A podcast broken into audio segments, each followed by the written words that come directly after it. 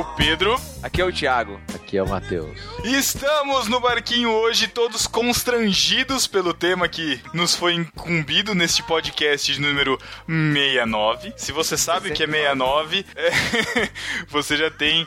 É, eu não sei, eu, eu tô meio encabulado ainda pra falar sobre esse assunto. Estamos aqui com Lucas Teles, da nossa tripulação. Estamos aí pra falar de coisa boa, né? Sexo é sempre uma coisa ótima. Achei que você fosse falar de top term. Ah.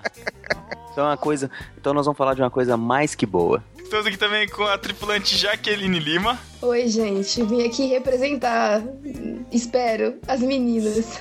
Geração escolhi esperar. Isso aí.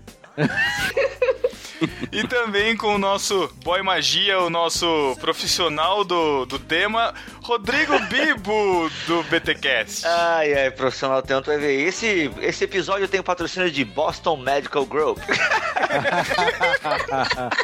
Não sei porque você tá constrangido, Pedro. Como é que é, cara? Você ainda faz no escuro? Como é que é? Lençol, lençol furado e tudo, cara. Caramba, história é cara. essa? Não pode ter constrangimento, não. podcast no Barquinho, pra você que ainda não conhece, tem periodicidade quinzenal, todo dia 15 e todo dia 30 tem podcast no Barquinho. A gente divide em temas sérios, descontraídos, ou mais ou menos, como é o de hoje.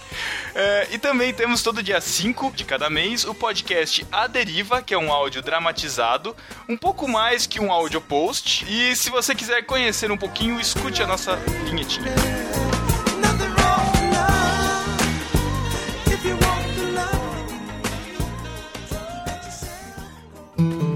Em uma escavação arqueológica em algum lugar do futuro, Olha, senhor Joseph, o que eu encontrei? O que é, Miguel? Eu não tenho certeza, mas eu acho que é um antigo dispositivo de comunicação chamado iPhone 12C. mas está funcionando, Miguel? Acredito que sim, mas o mais incrível é que a bateria ainda está em 10%. Dá uma olhada nele, veja o que você pode encontrar, Miguel. Senhor Joseph, eu achei aqui um arquivo de áudio chamado A Deriva Episódio 84. Miguel, vamos ouvir. Espera aí, deixa eu só ver aonde liga. Pronto, achei. Você está ouvindo a Deriva Podcast. Com histórias para ouvir, sentir e pensar.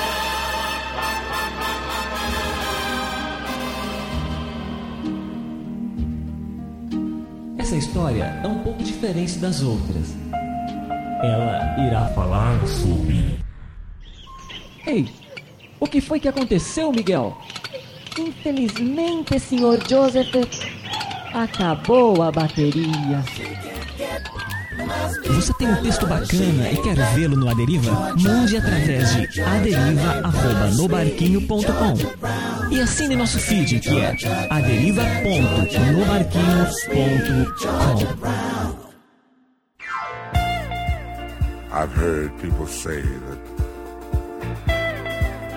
too much of anything is not good for you, baby. But I don't know about that. There's many times that we've loved and we've shared love and made love. It doesn't seem to me like it's enough. It's just not enough, baby. It's just not enough. Oh, oh, baby.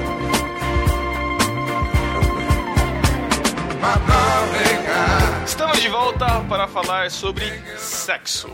Antes da gente começar, vamos pontuar algumas coisas aqui, que estamos falando de pessoas com experiências praticamente únicas. Eu não sei se aqui alguém aqui, bom, eu não sei se o Bibo já foi casado antes, mas enfim, Não, não. ou se teve outras experiências, mas enfim, a Caramba. gente vai saber. Então, assim, a gente pede um mínimo de respeito, né, pelas nossas senhoras. O Matheus aí, que é recém-casado, já vai se comprometer aí, sogrão, pastor, então tem que tomar cuidado. Não vou me comprometer com nada.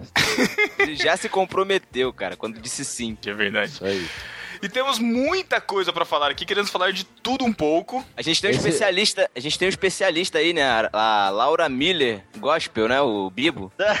Até parece, gente. Quem é Laura Miller, cara? ela- É aquela Altas sexóloga Horas. lá do Altas Horas. Ah, Lembrando, gente, que esse episódio aqui é PPP off. Que a gente vai falar de muitas coisas que a gente precisa. Né? Discordo, Pedro. Discordo. Sei que eu tô, sou convidado aqui, mas vou discordar. Porque é vivo. Porque ah, o que, que é o PPP? não é o padrão Pedro de pureza? Isso. Então, esse assunto é puro, cara. Ele é impuro para os impuros. Ah, sim. Não, eu tô dizendo de termos e palavras que podem ser de baixo calão para outro- Ah, algumas pênis pessoas. e Isso- vagina não é palavrão. Pode falar, né? É, Pênis, vagina, penetração. lógico, lógico, por Ah, isso que eu tô não, falando, cara. Tranquilo. É, então não é PPO, porque não vamos falar termos chulos, né? Ouviu, Thiago? Você que é Nossa. carioca? Ah, Você que é não, tá carioca, tranquilo. Vai lá, vai lá, tá liberado. Vamos lá, vamos lá, gente. Vamos lá falar? Então, pra começar. Vamos começar com as preliminares. Esse tema, é, a, a gente quis falar principalmente por conta do número cabalístico 69, né? Pra quem não conhece, é uma posição sexual onde os dois ficam invertidos. Ai, caso- ai, ai. Tem que explicar isso, sério? Ah, eu acho Sexo- que tem, Matheus. Sexo, sexo para for dummies, é isso? É, tem que explicar. E a gente quer tratar. A gente pensou em fazer um podcast liberado, falando tudo sobre tudo, mas tem temas muito importantes que a gente sabe que a, a igreja, a, a cristandade acaba não tratando, inclusive sendo um tabu muito grande, né? O, o, o tema no meio dos cristãos e tal. Então a gente quer tentar falar um pouco de tudo aqui, tentar entrar, é, tentar não, vamos entrar em todos os pontos polêmicos e é isso aí. Pra A começar, gente entra e sai, né? Dos pontos. Né? exatamente, Vai ficar o podcast todo com esses trocadilhos. Vai.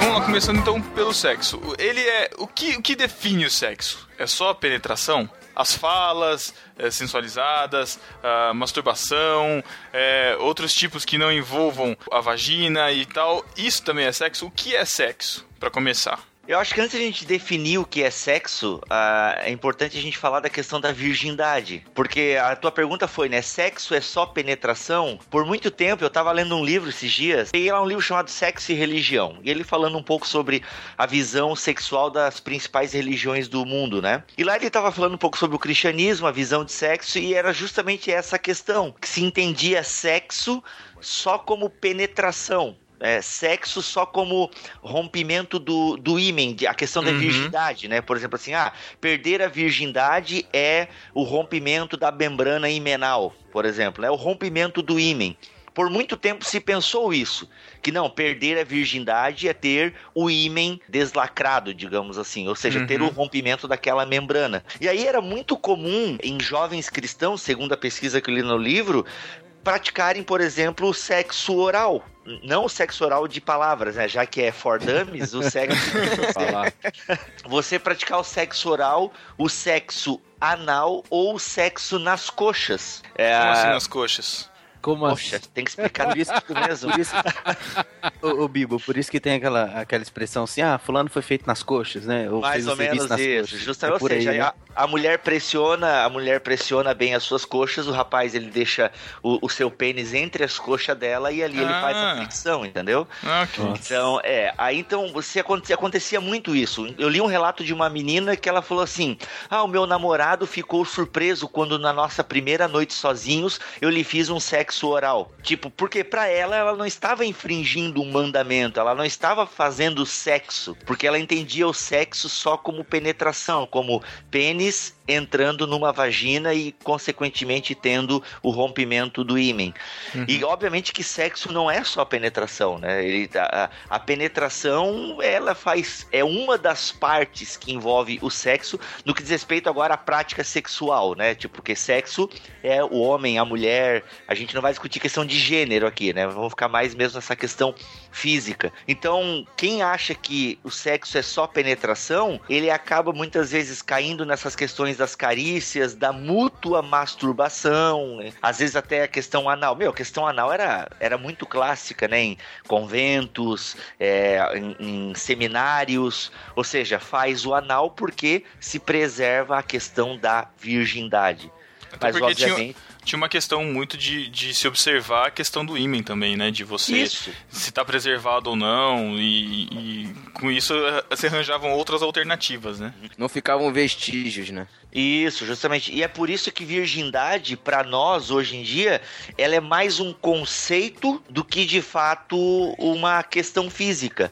Então, por exemplo, assim, você, querido ouvinte, se você já caiu nas carícias mútuas, violentamente, mão naquilo, aquilo na mão, você, menino, já já ejaculou nas calças, chegou em casa com aquilo tudo duro e tal. Você, será que você ainda é virgem? É, essa é uma pergunta que seria legal a gente responder, né? E se for assim, o Thiago tá tranquilo então nesse podcast, Thiago. Não, mas é, como é que vocês entendem virgindade? virgindade? Eu nunca acho tinha é- parado, eu, eu nunca tinha parado para pensar na questão, não, não na questão de carícias intensas assim, Uhum. mas pra mim, assim, o conceito de virgindade era, era mais o n- n- não, lógico que anal, oral, OK, mas o contato entre os dois, mas um pouco mais intenso, não tanto das carícias assim. Só que assim, por exemplo, se você faz carícias, né, ao ponto de você chegar ao orgasmo, principalmente na parte do menino, ué, Sim. teoricamente o orgasmo não é o ápice de uma relação sexual? É, Não, é assim. é, eu acho que a gente pode definir como uma relação sexual, mas ainda assim é diferente da penetração, né? Que é, é mais traumático. Não sei dizer se é trauma. Palavra Sim, se é, a se, se é a primeira vez, a vagina Se é- sofre alguns traumas, isso é normal. Isso, é. E o homem também pode ser, né? De repente que não operou, pode ter algumas. E aí Eu, como, é aquele. que, como, é, como, é, como, é, como, é, como, é, como, é, como, é, como é? O homem não operou? Se tu tá falando de rapaz Fimo- que tem fimose, Fimose. pelo amor de Deus, meu amigo, não case com fimose. Você vai estragar a sua lua de mel, você vai estragar o seu casamento. Ah, mas o que que é fimose? Se você não consegue ver a cabeça do seu pinto, corre pro médico. E a Jaque agora escondidinha embaixo da mesa. Não, mas hoje já que já fala isso pro teu namorado, se ele tem Mas é claro, tá suave, Claro. não tem dribla com isso não, Bim, pode falar. Ah, não, claro que não. É, não, É, mas é importante porque um pastor uma vez é, tava conversando com a gente que um cara ligou pra ele um dia depois do casamento, desesperado, cara, por causa disso. Ai, como Não dói, sabia- pastor. não- é, é, exatamente. Tipo, o cara falou, nossa, dói demais, não sei o que, não sei o que. Por causa disso, cara. Não houve esclarecimento Falta antes. de orientação, Então, né? Aí é e que outra, tá. é, é algo, é algo recente, assim. Vamos dizer, ah, a gente tem acesso à informação, Não. mais ou menos, cara. Porque Não, o- ainda, ainda é lidado como um tabu mesmo. É, assim. é, essa questão de acesso à informação é meio, sei lá, é é uma desculpinha da internet de que a gente tem que saber tudo, né, cara? Porque a, a informação tá lá, só que a gente não vai atrás. E é, é muito conveniente falar, ah, todo mundo tem acesso à informação. Uma coisa complicada também, principalmente do que a gente tá falando, principalmente desses tabus, né, de falta de informação, é uma coisa que. é, Eu passei por isso, eu acho que, não sei se o Matheus também. É uma coisa de que até o casamento você não pode fazer nada. Aí você casou, virou a chave, pode tudo. E como é, que a gente lida com isso, cara? É, é, a mudança na mente, a gente é tão reprimido sexualmente, sabe? Na, na, na igreja que não pode, a gente não pode falar sobre isso, a gente não é estimulado nos, nos acampamentos, a gente não, não pode ficar, não pode ficar junto, homem de um lado, mulher do outro, horário de piscina de um, horário de piscina do outro. E de repente, beleza, pode tudo, tá liberado, vai lá, tranquilo. É, e não é tranquilo, né? Não é. Não é tranquilo, cara. É, é, porque assim, eu, graças a Deus, não, não por família, família minha era bem conservadora, assim, as famílias mais com esse estilo mais tradicional, principalmente evangélica, não, não se falava abertamente disso, mas graças a Deus tive algumas pessoas que foram meio, meio do caminho, a gente vai conversando, vai aprendendo, então não é um choque total, mas é um choque, né? Você chega naquele momento ali, não tem, não tem para quem recorrer, né, cara? E aí muita gente vai aprender ali na hora, né? E eu acho que, ainda que o homem, é, eu posso estar errado, mas o homem eu acho que ele é mais exposto a isso, até quando é novo, né? Até questão de masturbação, vamos dizer. Então já tem uma certa. Vai, Experiência. uma certa experiência. Sim, conhece, é, agora, mesmo- eu, acho, eu acho que até, que nem o Bibo tava falando, mesmo o cristão, ele acabou vendo alguma coisa, já Uhum. conhece, o homem já se conhece melhor, não tem também muito trauma na relação. Agora, pra mulher, cara, é um, é um negócio assim, quase do outro mundo, né? Uhum. Essa Cara, por isso que tem que ter, é, por isso que tem que ter primeiro, no namoro e no noivado, conversar sobre isso. É importante conversar, é, sabe, ver como é que o outro enxerga a vida sexual. É, eu penso que é muito importante. Algumas igrejas oferecem o curso para noivos. Ah, o nosso curso foi meio, foi meio fraco, assim, né? Eu lembro que quando eu perguntei de sexo anal lá pro palestrante, pá, ele ficou todo envergonhado.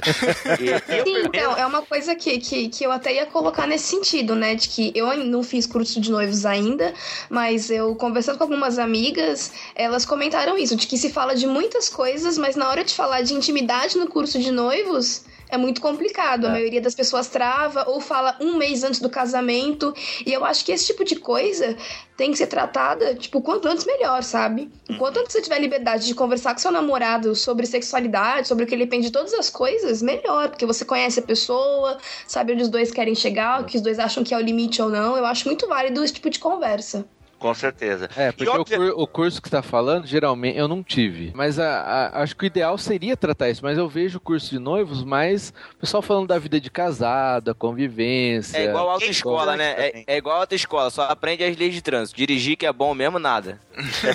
Mais ou menos, cara. Porque assim, a, a dinâmica do, do sexo no, no casamento, ou enfim, quando você começa a praticar sexo, é muito diferente da convivência. Quer dizer, você tem a convivência de casal, ah, é diferente, tá? Tem que ajudar a casa, tananã, tananã. Mas, cara, é muito diferente a rotina, é diferente porque pra mulher é, é- é- Eu tava lendo nos textos, é muito engraçado, que é bem isso. O homem é uma. É, é assim, você pode ter o que você teve no dia, cara. No final do dia você tá pronto pra qualquer coisa, cara. É, o homem é micro-ondas, né? Ligou na É. tomada, tá pronto. Exato, cara. A mulher é fo- fogão a lenha, né? Dependendo do homem, um minuto acabou também, né? Mas tudo bem. É... Pessoal no início do casamento, relaxa se estiver acontecendo com alguém aí. Pode, é, É, e, a- e aí o Bibo deu, deu a dica no início, né? Boston Medical Group, né, Bibo? Não, mas é, é que, é que a gente tá falando sobre muitas coisas tudo ao mesmo tempo, mas essa É. questão que, que eu citei de um minuto também é comum porque justamente do comportamento do homem com masturbação, com essa idealização das coisas e de querer o prazer rápido, que com o homem é possível isso, na hora que chega no, no- no casamento, as coisas não são como, como mostra lá no... Como mostra lá no... no- no- Olha o Pedro! Não é assim, cara! Não é assim! Pedro, tá fazendo jabá? Ô, Pedro, link no post, Pedro. Gente, pelo amor de Deus. É, é, a pessoa que tá acostumada a acessar pornografia, enfim, ela, ela tem uma prática que ela vai assistir lá um vídeo e rapidamente ela consegue chegar no orgasmo. Com a mulher é muito diferente, cara. Você tá envolvendo sentimentos, você tá envolvendo tudo que aconteceu durante o dia, enfim, e você pode realmente chegar e, e se antecipar. Entendeu? E ela fica frustrada e você também, mas você acaba frustrando a relação, né? Num, num- num casamento, isso não. A, a longo prazo, isso fica muito complicado. Ô, Lucas, você teve curso de noivo? Nós tivemos um curso, assim, com o pastor que fez o nosso casamento, mas teve um momento, um dia específico, ele conversou separadamente comigo, a esposa dele conversou separadamente com a, com a Thaís, e a gente foi, ele foi muito aberto comigo, principalmente sobre essa questão sexual, sobre pensar na Thaís, pensar, assim, como que foi o dia dela, acho que o Pedro comentou isso aí. O sexo para mulher envolve muito mais é, é, sentimento do que o ato em si. E talvez para o homem é um pouco diferente. Para o homem é um pouco mais animal do que para a mulher. Então ele foi bem claro. Foi realmente, quando eu falo com vocês, bem claro. E eu acredito que a esposa dele também foi bem clara quando falou com a Thaís. Isso foi importante pra gente. É importante até hoje.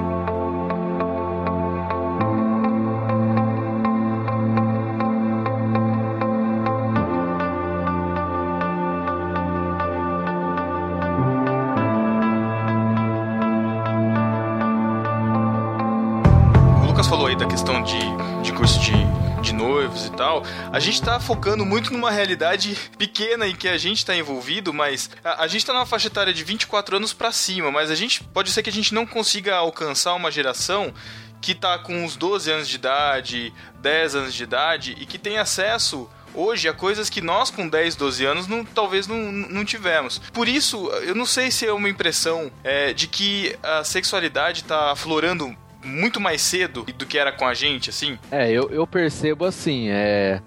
A facilidade do acesso é muito maior. Vamos supor, nem que você não. Você pode não estar procurando pornografia, mas, por exemplo, você abre o site de um portal grande, Terra, ou sei lá, você já vai encontrar alguma coisa ali na home já, né? Bunda, bunda É e peito. bunda, peito, é. Outro dia eu tava vendo a classificação lá do campeonato e do lado, assim, direito, tem as belas da torcida. Sim, crer, cara.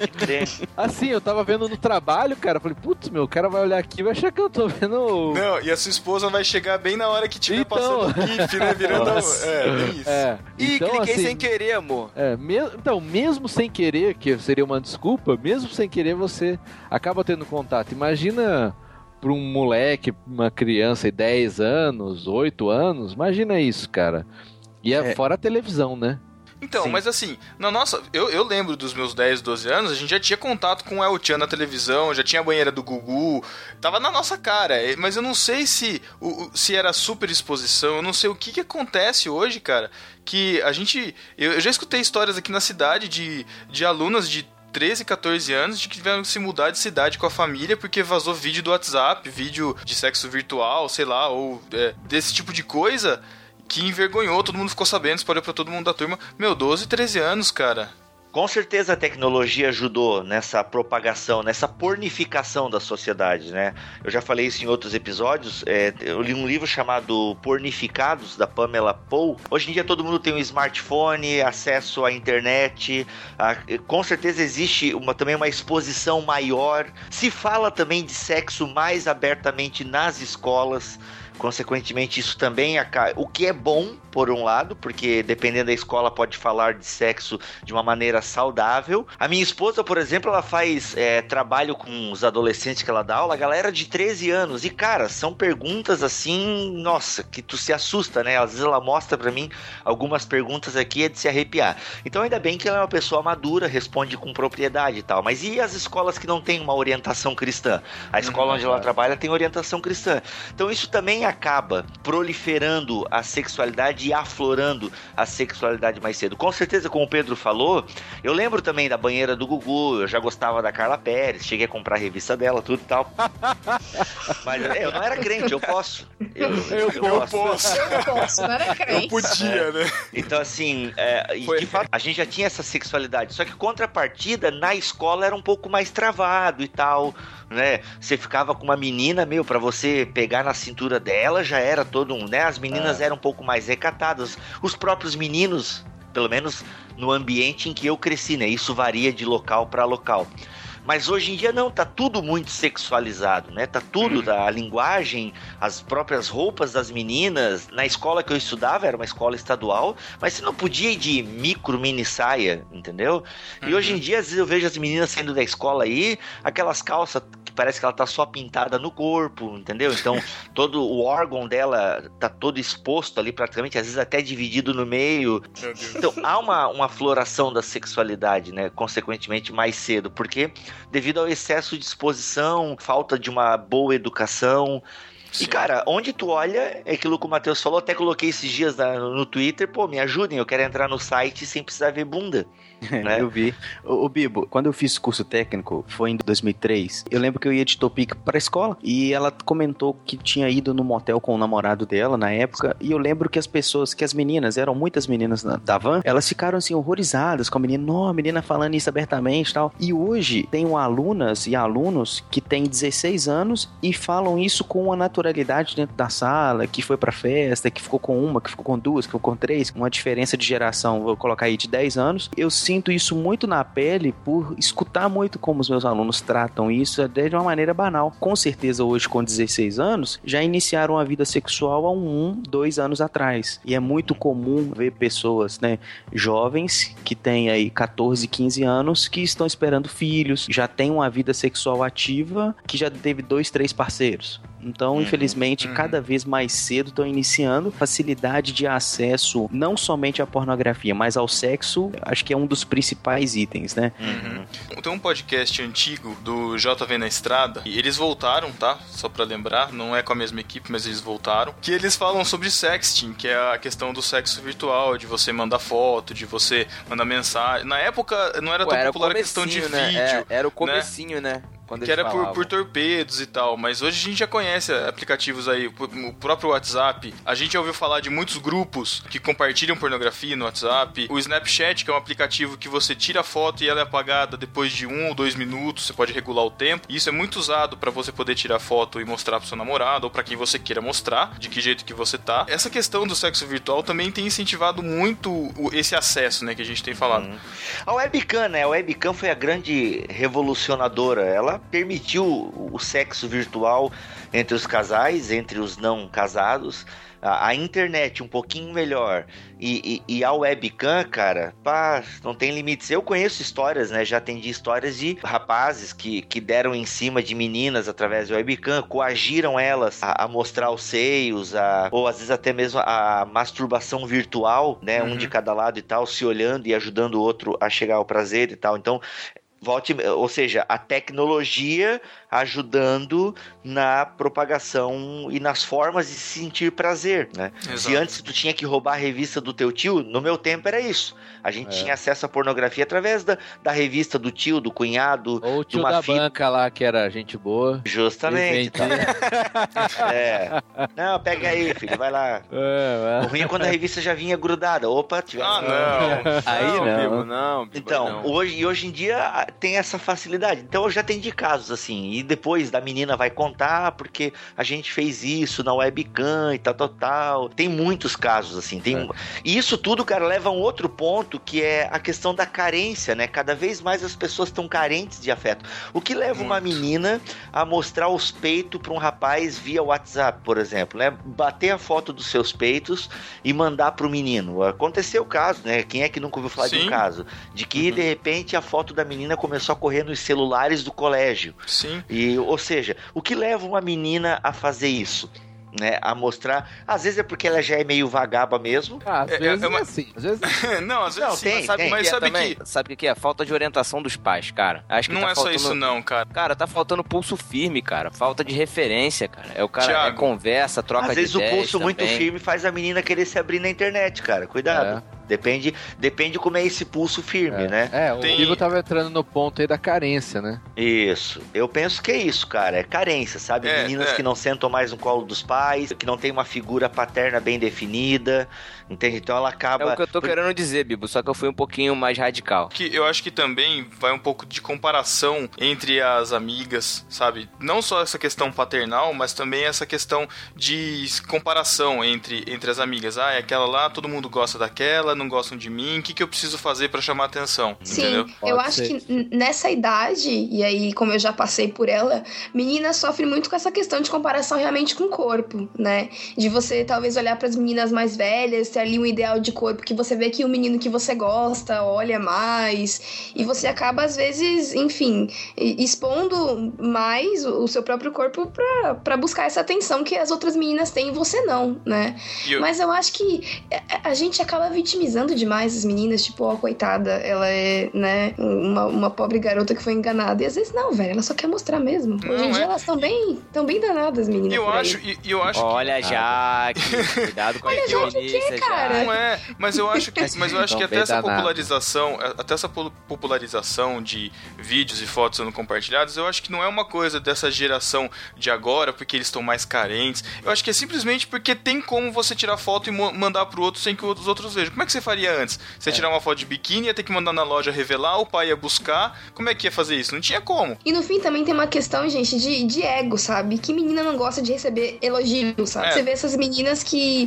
que lotam o Facebook de foto, de barriga de fora, ou vai na praia e tira um monte de foto de biquíni. Meu, porque ela gosta Aliás, de ver um monte não- de gente falando um monte de coisa. É, aliás, não só meninas, meninos também, cara. Sim, sim, também entra, Meu. aquelas fotos sem camisa na frente do espelho e tudo mais. tenho Carência, cara. Já vi o nego tirando foto de cueca no meu no, Sim. vai aparecer na timeline, cara. Não dá, Sim, não dá. cara. Cancela, o feed na hora. Não, eu, eu feed pô, cancelo o vídeo. cancelo a amizade. Amizade na hora. É, aí é cancelar a amizade, né? Aí não Amor dá, de não. Deus. Mas é, é, essa questão que está falando do virtual, das formas de tecnologia, o que a gente também não pode é demonizar a tecnologia, como alguns fazem. Porque a tecnologia ela serve pro bem e serve pro mal.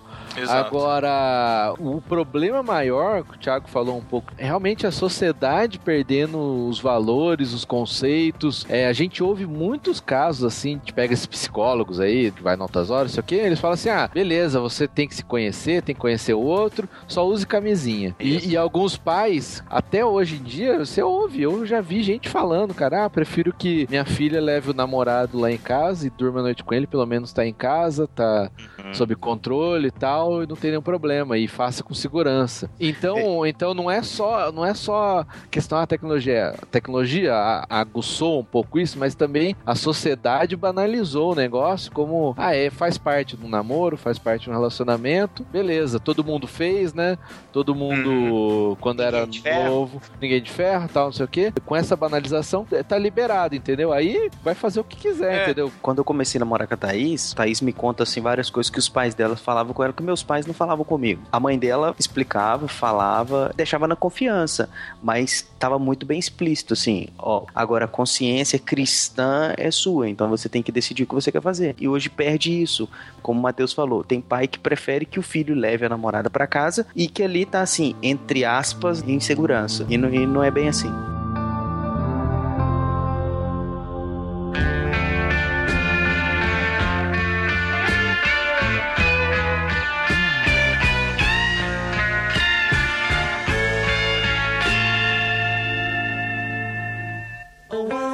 A, gente acaba tendo contato com dois extremos, né? Por um lado, do mundo fora da igreja, que a gente olha de longe, essa banalização, enfim. Mas a gente também vê um outro extremo que é o sexo para reprodução e só isso. Ah, a gente tem que achar um equilíbrio nisso, né? Porque a gente ainda a gente conhece igrejas e denominações que re- recriminam Pregam o isso, sexo. é. que é só. A gente brin- brinca aqui, já, já, já falamos até naquele podcast, acho que de despedida de solteiro, lá do irmãos.com, de casais que transam com um lençol separando, né, o corpo um do outro, que não podem se ver. E sabe, até que ponto isso é, isso é plausível? Até que ponto a gente tem que ter essa separação só pra reprodução? Foi assim que Deus nos criou? Ah, eu Não, só né? falo uma coisa. Vai ler Eclesiastes, né? Vai, vai ouvir o podcast lá que o Bibo participou com, com o Paulinho, lá, Não, irmãos. tem a teologia do sexo também, né? O 69 lá do BTcast, a gente dá uma Também, desmistificada também. nisso daí. Isso. Ah, cara, eu, eu, eu acho que é muito válido, muito válido mesmo, o casal buscar intimidade também através do sexo, buscar até mais comunhão, porque infelizmente as pessoas acham que somente para reprodução, e eu não consigo enxergar a base bíblica para isso. Como, como a gente falou do livro de, de Eclesiastes, né, é um livro extremamente erótico. Cantares. É, de Cantares,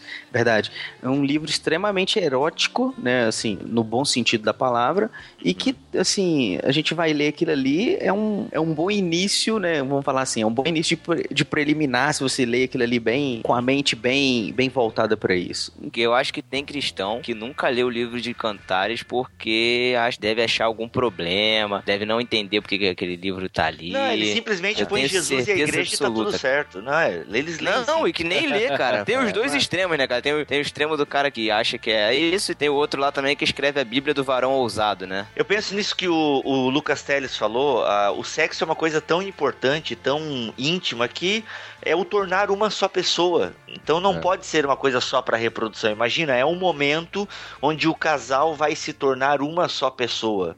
Ah, é um momento de extrema intimidade. E o sexo, eu penso que o sexo planejado por Deus, que é algo tão importante que Paulo vai dizer o seguinte, ó, não fiquem muito tempo sem transar, a não ser por um curto período para oração e jejum. Ou seja, o próprio Paulo já tem um conceito bem avançado para a época dele. É, bem avançado, porque a sociedade não tinha muito essa Não, ele fala assim, porque até no, porque lá não tinha formas de proteção, sim, vamos dizer, né? Hum. A reprodução era é, o, o sexo era meio reprodução, né? Meio junto. Não, e também, não, e era muito lazer, né? O sexo, ele é. a- tanto que a prostituição era legalizada em Roma. Sim. Era uma instituição. A prostituição era o meio de se preservar a sociedade. É, Os grandes escritores romanos tinham essa ideia, né? Os defensores, os moralistas romanos pensavam assim: não, é bom que tenha prostituta, porque quando o cara quiser ter o seu né, mais deleites sexuais, ele vai lá, procura a loba, procura o prostíbulo e ele ou a meretrix e lá ele pode saciar as suas vontades sexuais, mas ele chega em casa, tem a sua esposa, e assim a gente preserva o casamento e a família.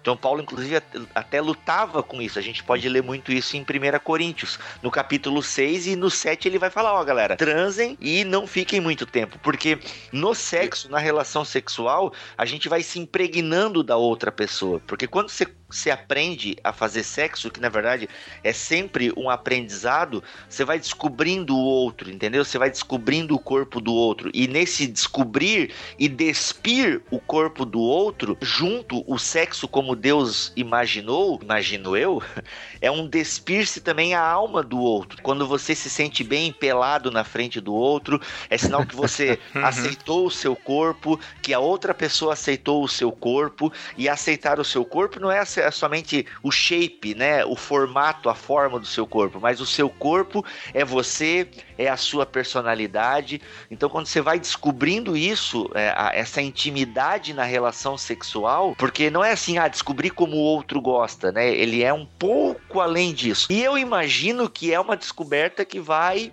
ao longo dos anos e conforme dizem, vai melhorando, porque você vai realmente se despir é muito fácil. Ficar pelado na frente do outro às vezes é muito rápido. Eu quero ver despir a alma. Uhum. Eu penso que é desse tipo de sexo que o sexo, Nossa. sexo que o cantar está falando, né? Você Aham. despir também a alma do É, outro e- e... saber como gerar prazer a partir disso, né? Que é algo tão. Não é banal que, assim, eu namorei mais de cinco anos. E agora, com pouco tempo de casado, é que você realmente conhece a intimidade, né? É- parece diferente às vezes, coisas que você não conhecia, não só na questão sexual em si, mas outras coisas você começa a enxergar, você começa a discutir com outro, conversar com outro nível de intimidade. É diferente, né? E uma pena que na sociedade hoje é tão banal isso, porque a gente fica pensando nesses adolescentes que já têm essa vida sexual ativa, como isso vai ser vazio pra eles, né? Não é só questão de banalidade, Matheus, é questão de genitalidade. Hoje em dia é tudo reduzido ao genital. Uhum. Uhum. É, o sexo ele ficou reduzido ao genital, em poses acrobáticas, em, sabe, você ali é, é, atingir ao prazer né, a qualquer custo. É, ambos, inclusive, não é só o homem hoje em dia, né? Como a Jaque colocou, as meninas também. É, é o genital, é você, é, sabe, atingir ali o prazer. Ou seja, descobrir que o meu corpo ele gera prazer. Então, ele acaba reduzindo só ao genital. Aham. E o sexo pensado por Deus, como eu falei anteriormente, ele é uma coisa mais ampla, né? Não está reduzido ao genital, a mucosas e, e, e a somente gozar, né? Não é o prazer pelo prazer, né? Que é a sociedade que a gente tá vivendo. É, você acaba conhecendo a pessoa totalmente por fora, né? O corpo dela nu, mas você, a sociedade acaba deixando de lado ah, a pessoa interior, né? Por exemplo, eu já atendi casais que se dão super bem na cama, assim, pá, é bem aquela música lá do Leandro Leonardo, sabe? Entre tapas e beijos, é onde é desejo, é não sei o que, não sei o que lá, né? Tá. É, um, Se de dia a se gente briga. Isso, à noite a gente se ama, né? E realmente existem casais que eles têm uma afinidade imensa na cama, né? Pais são, né? Ela diz que ele é bom de cama, ele diz que ela é bom de cama e tal. Só que vive uma vida aos trancos e barrancos. Então, ok, eles descobriram um bom sexo genital. Entende? Mas Descobriram. a vida porque- não é só sexo, né, cara? Justamente, né? Então, o, por isso que, né, tem o clichêzão, o sexo começa na Uhum. cozinha, aquela coisa toda e tal. Eles descobriram um bom sexo genital, que, que deve ser, assim, tipo, né, muito bom pra eles. Só que a gente, o sexo, ele é mais do que isso, né? Ele é, é uma, é um pouco mais amplo. E a gente tem que Exato. aprender. É, cara, é uma escola, né? É, é- é uma escola, é conversa, sabe? Tem que ter muita conversa entre o cônjuge. Essa conversa que começa lá no namoro e noivado, ela entra pro casamento, né? Você Uhum. sempre tá conversando, entendendo o outro. Isso é muito bom.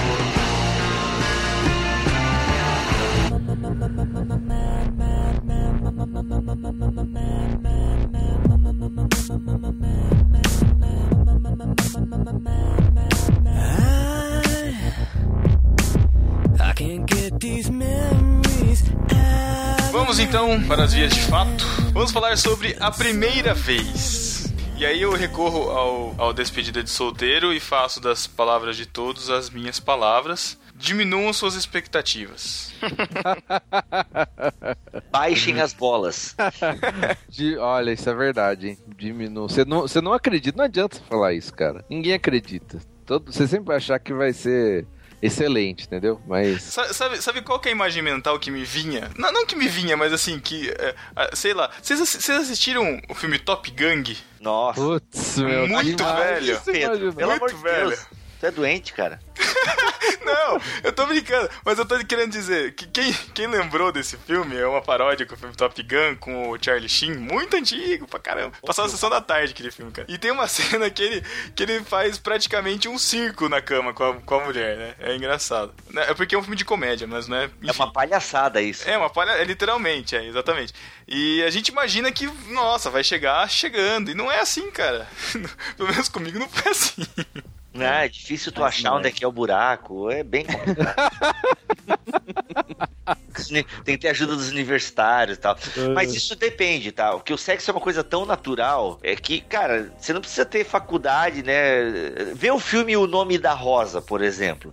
Um filmaço que retrata um período da Idade Média num mosteiro, baseado no livro de Humberto Eco, se não me falha a memória. Tu vê o, o, o, frade, o menininho lá, o, o noviço, nunca sabia direito o que era sexo, conhece lá uma selvagem, digamos assim, uma bárbara. Eles se olham, tira a roupa e de repente já achou ali tudo e já rolou o sexo, né? Mas é, é justamente, cara, tem que assim. Mas se você faz os cursos antes e tal, você já vai, né? Só que não é aquela coisa mágica, né, cara? Tipo, sei que você põe uma música de fundo. Com essa voz vai ficar linda. Não, daí broxante, né? É lógico. Mas, cara, existe ansiedade, então às vezes o rapaz, né? Por exemplo, se o casal vai virgem pra parada ali, pô, o cara tá numa expectativa, já tá com os cocos roxo, né?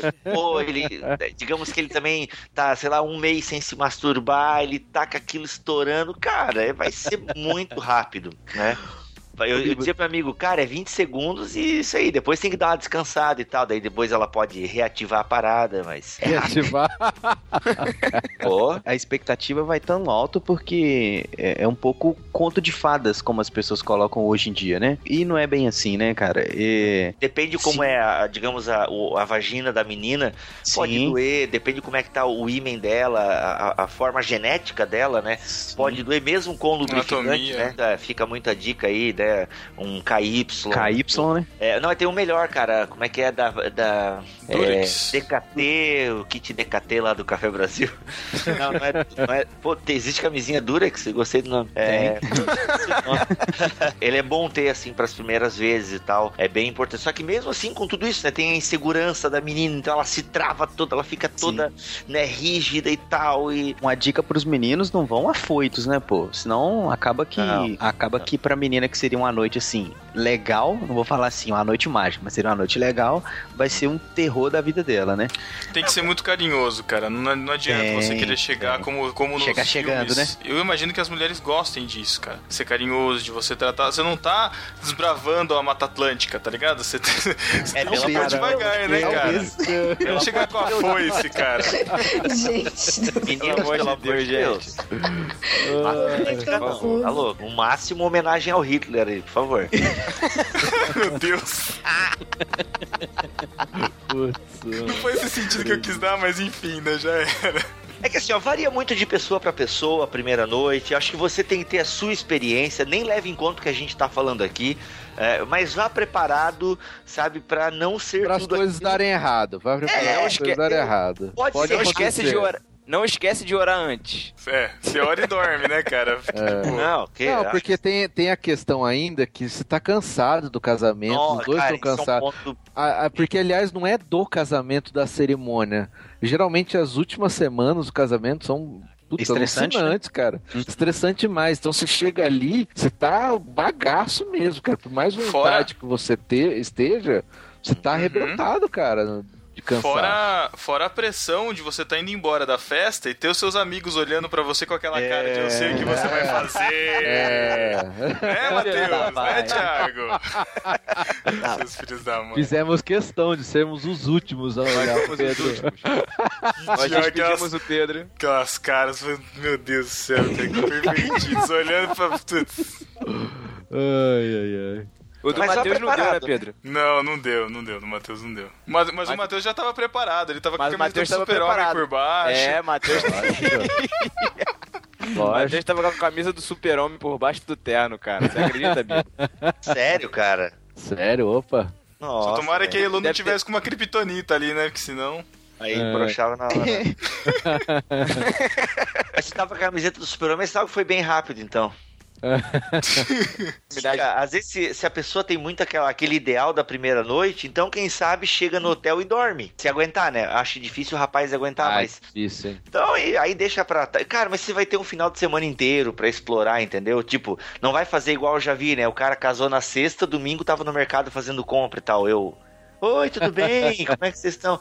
Pô, também não, né? Por favor. Mas, cara, vocês vão ter tempo, né? Ali aquela primeira noite vai, é, vai ser assim, tipo, ó, é aqueles, ó, tô vendo ela pelada, mas, É, e ela tá em Mais ou ó. menos ainda, né? Mais ou menos. Porque É, tá com vergonha. Cara, é que também depende muito da mulher, sabe? É, tem mulher que é mais tranquila, é mais resolvida com o próprio corpo também, e já é mais. É que a gente tá pensando aqui naquele tipo de mulher mais recatada, né? Nossa, tem mulher que ela já é mais resolvida, ela é mais pra frente, ela já vai chegar mesmo, já vai tirar a roupa, ficar peladona, e todo mundo pelado e correndo pelo quarto, brincando, já pula na banheira. Depende muito do casal. Caramba! Ah, eu É não que- duvido, cara. Deve ter tanta gente reprimida nessas igrejas aí, cara, que, sei lá. Sim. Não, mas nem gente reprimida, né? Às vezes a pessoa ela, ela é resolvida e Ah, sim, embora, também. toca pra frente. Lógico. É que tem tanto tipo de gente, você tem que conhecer o seu parceiro, ser a sua Uhum. parceira, entendeu? Por isso que é importante conversar sobre isso. E ainda mesmo que vocês conversem muito, vai ser, é a primeira vez, é, é, sabe? Vai ser diferente de tudo que vocês eh, meio que estão imaginando e tal, porque vocês vão estar experienciando aquilo ali agora no local. Mas ó, vai aí com um lubrificantezinho, às vezes nem precisa, dependendo como você trabalhar nas preliminares e tal. E simbora, felicidade e descobertas.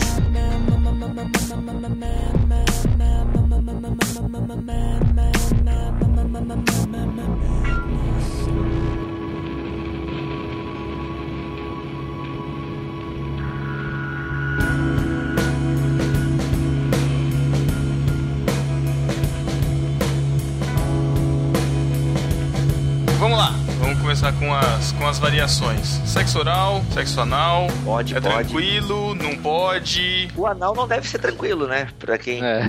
pra, pra quem recebe. Cara, eu, eu não- eu não, não vejo com bons olhos, não. Não, não que não possa, mas, meu, principalmente o anal é muito sujo, cara. Eu penso o seguinte: não existe nada claro nas escrituras para um casal, né? O sexo anal é condenado em respeito à questão homossexual. Ah, inclusive, Uhum. até existe um termo grego para o homossexual passivo.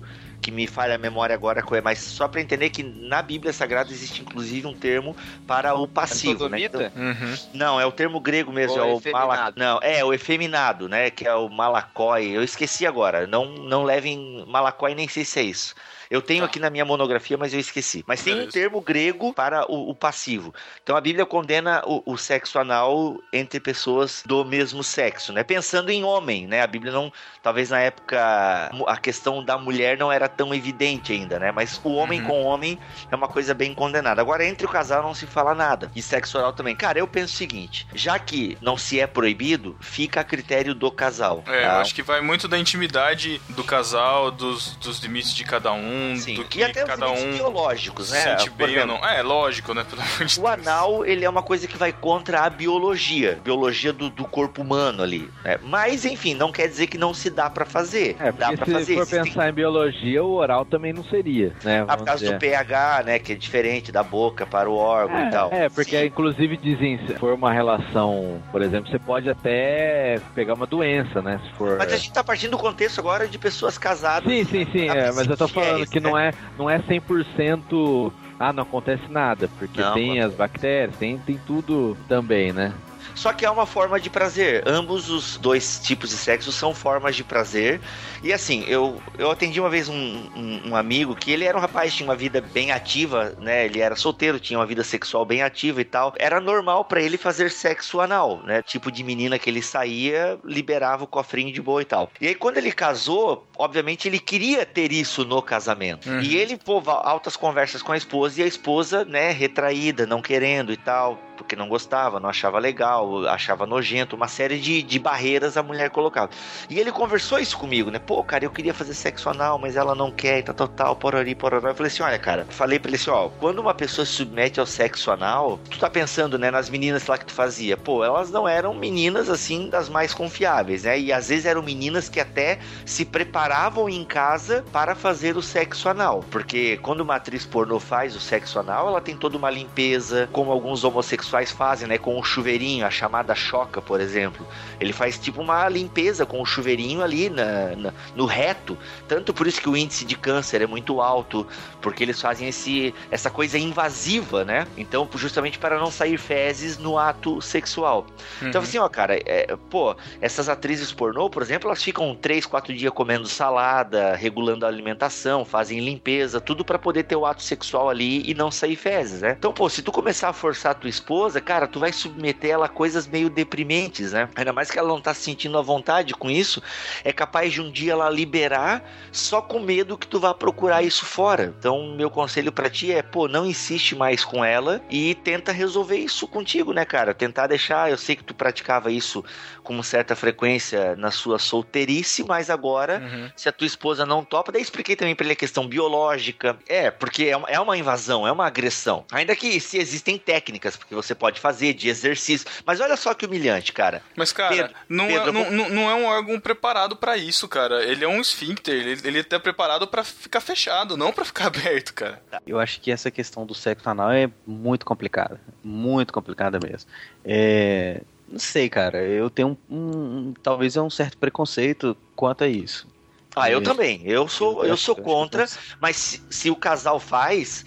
É, Tranquilo, né? o casal tranquilo, e a mulher decidiu. aceita, beleza. mulher Tem que aceita. ser, eu, eu acho que é, é pra, pra tudo, assim, em relação, a, em relação a- ao sexo, em relação à intimidade do casal, tem que ser algo que os dois concordem, porque assim, você não tá fazendo. Você não tá, se for pra fazer sexo só pra você, vai com a sua mão, cara. Sabe, se é pra ter prazer só pra você e a outra tá se ferrando, então vai com a sua mão, é melhor, pelo menos você não prejudica a outra, entendeu? Agora, é complicado, porque, é, bom, é uma questão muito, muito pessoal de, de cada um, né? Fora o pessoal, eu julgo. É, se a exato. mulher topa, se ela já fez, não, pode vir que tá tranquilo e tal, eu gosto, entendeu? Uhum, Cara, exato, exato. vai Eu fundo. que- Quer, né? Eu quero, eu quero. É, Aí beleza. o casal, o né? casal se decide. você se sente bem, porque também tem o lado, né? A mulher quer e o cara, pô, mas peraí, eu não tô. Uhum. É, a gente. Agora, o que Deixa- é de comum acordo entre quatro paredes, meu amigo, Uhum. vai que é tua. É, Exato. o, o casal tem que ter essa liberdade, essa intimidade. Eu Sim. sempre comento assim que né, o cofrinho é só saída de serviço, não é Isso. entrada. E é esgoto ainda, né, cara? Sim. Pois é. E o uso de camisinha? Cara, entre casados. Porque, porque assim, a gente. É uma questão que eu já, eu já fiquei pensando um pouco em como lidar futuramente com meus filhos. Porque a igreja não incentiva o sexo fora do casamento. O casal é cristão, enfim, tudo que a gente tá falando aqui. Ele pode não querer ter filhos agora, ele pode querer se planejar. Como fica esse- essa questão do uso de camisinha? O que, que vocês pensam sobre? A Xanda, ela tomava a pílula e pra ela não, não tinha efeito colateral. A pílula Uhum. que ela tomava, né? O gineco dela recomendou uma boa lá e ela não, não tinha efeitos colaterais, assim, dores nos seios ou é, dor de cabeça. Varia de mulher pra mulher. Uhum. Então a gente se virava só com a pílula. E eu tinha o compromisso de ajudá-la a lembrar, porque eu vejo muita gente, pô, minha mulher engravidou, é como se ela engravidasse sozinha, né? Pô, Uhum. fala, é, pô, não tomou a pílula. Mas daí eu sempre perguntar, cara, e tu ajudava ela a tomar a pílula? Porque tem que ter o horário certinho e tal, tomar sempre no mesmo horário e tal. Ah, eu não, isso é dever dela, não, cara, é dever dos dois. Eu sempre ajudei a minha esposa a lembrar do horário de tomar o anticoncepcional. Eu digo isso porque eu acho que pode ser que exista um tabu em relação à camisinha, justamente por conta da masculinidade, de você tá plastificando literalmente a relação, de você tá. Não, que a mulher é que tem que cuidar, o homem tem que ser natural e tudo. Eu não sei, eu, eu não vejo problema com isso. E eu acho que é uma, uma questão que é muito pouco falada de realmente não, não ter essa, essa, essa comunicação, que um pouco do que a gente já falou, né? Dessa educação sexual no, no casal, né? Às vezes a camisinha a, que vem com lubrificante, por exemplo, ela pode ser uma saída caso o casal é, ah, acabou o lubrificante e, e a mulher, ela não se lubrifica. Porque às vezes tem mulheres que têm um distúrbio ali biológico que ela acaba não se lubrificando. né? Então, Uhum. às vezes é bom o casal, nesse sentido, usar daí uma camisinha lubrificada. Pode ajudar no ato. Porque tudo isso você tem que estar ligado. Se a mulher se lubrifica, ou às vezes o próprio homem também não se lubrifica. Então, aí fica uma coisa meio no seco, acaba assando. Daí, por isso que às vezes a mulher ela até foge do sexo, porque é aquela coisa muito seca. E aí o cara só quer ficar ali e tal, né, na fricção e não percebe que a coisa tá seca e pra ele não tá doendo, mas às vezes pra ela tá esquentando, tá meio, sabe, desconfortável. Então, às vezes nesse sentido, ou você tem que usar ou lubrificante ou a camisinha lubrificada. Então, ela pode ser usada pro casal onde um dos dois, às vezes geralmente a mulher, tem esse problema da lubrificação. Hoje em dia tem cami- camisinhas extra finas, ela nem acaba prejudicando tanto na obtenção do prazer. Mas eu penso que também é outra coisa de fórum pessoal. Se quer usar, usa. Se não quer usar, não usa. Mas tem que ver, tem que ver a situação do casal.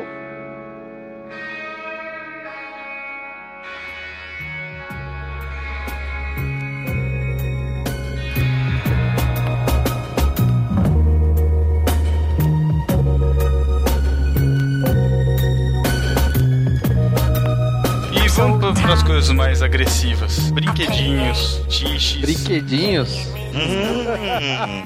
Tá falando de Lego? Não, não é esse brinquedinho que eu tô falando, não, cara. Acessórios sensuais, enfim. E aí a gente vai entrar na questão do sex shop.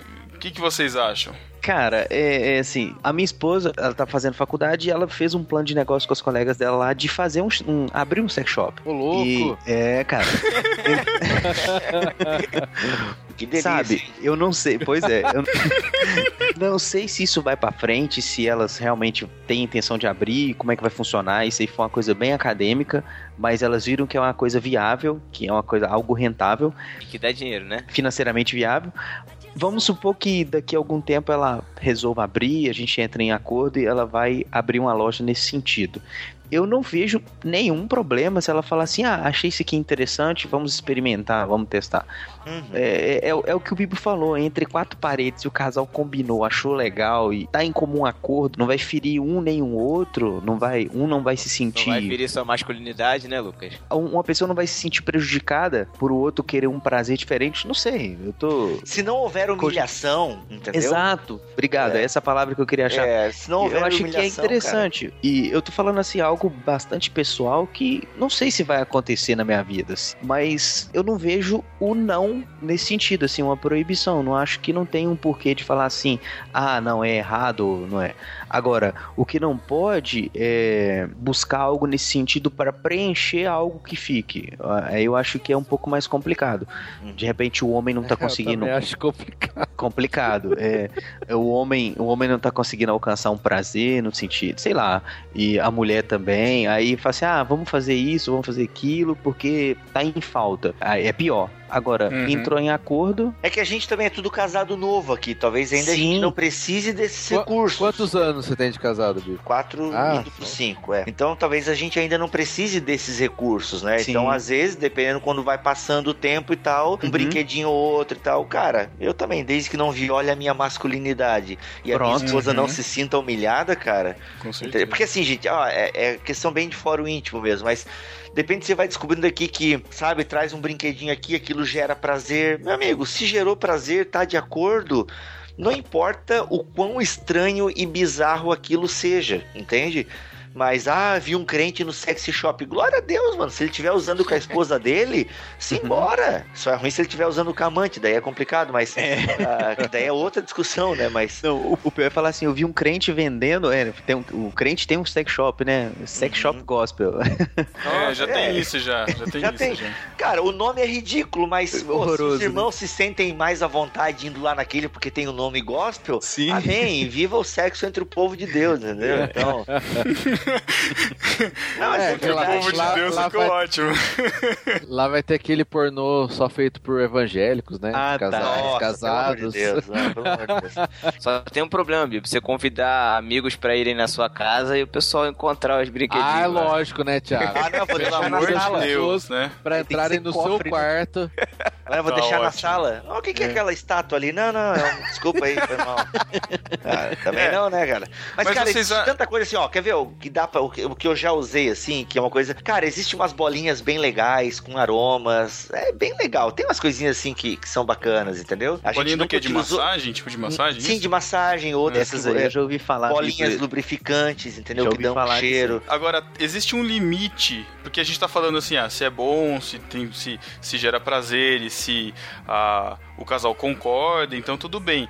Mas a gente chega a alguns extremos, conhecidos como o, homenagem, o threesome, que colocou aqui, que acho que são três ou mais, homenagem que são duas pessoas, é, são, são três, né, o casal e mais um. Voyeur também, aquele que fica olhando o, o casal, ou o cara que quer ver a mulher é, tendo relação com outra pessoa, zo- ou relações de zoofilia, aí o negócio... bizarro, cara. Mas aí, o negócio mas aí pega. Pedro, é, é, aí, já, aí já foge um pouco do. do, do- de- não vou falar padrão, pode soar um pouco estranho.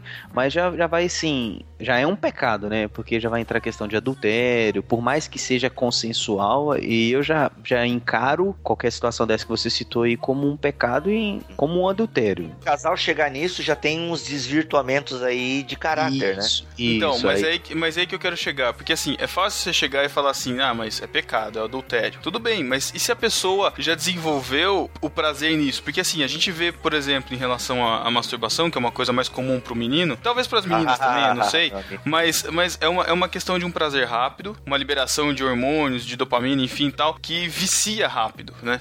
Eu não sei o cara rela- quer tá na mão, né? Exato. Eu- o que eu tô querendo dizer é assim, é um prazer que dá- é, é quase como uma droga, eu imagino, sabe? Dá, von- dá vontade você quer fazer de novo. E a, gente, e a gente sabe que pode não ser velado, mas que não só fora, mas dentro da igreja existem muitos meninos viciados em pornografia e viciados em masturbação.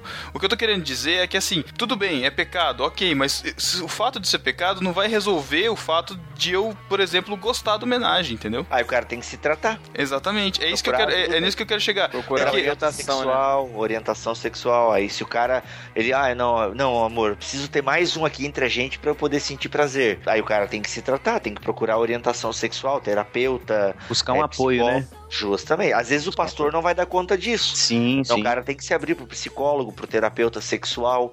Eh, Você falou assim que o pastor não vai dar conta e a maioria não são nem um pouco preparados para lidar com situações nesse sentido. Hum, É, Então, aí, aí, aí, aí tem que psicologia e teologia andando juntas, né? Sim. Então, é, é- é aí que a gente chega no, no, no ponto. É responsabilidade do pastor lidar com isso? Ou de que forma que a igreja pode lidar com esse tipo de situação complicada nas relações sexuais entre os casais? Ou é, relações sexuais na igreja, independente se sejam em casais? Eu penso que ele tem que fomentar essas discussões na comunidade. Então, por exemplo, tem igrejas que trabalham com a universidade da família, por exemplo. A igreja que eu congrego atualmente, ela tem bastante cursos da universidade da família. E um curso chamado Mulher Única, ele trata algumas questões da sexualidade, como o homem ao máximo, aí para os homens que trabalham também a questão da sexualidade. Depois tem o Casados para Sempre. E obviamente que o pastor tem que estar sempre aberto a receber os seus membros no aconselhamento.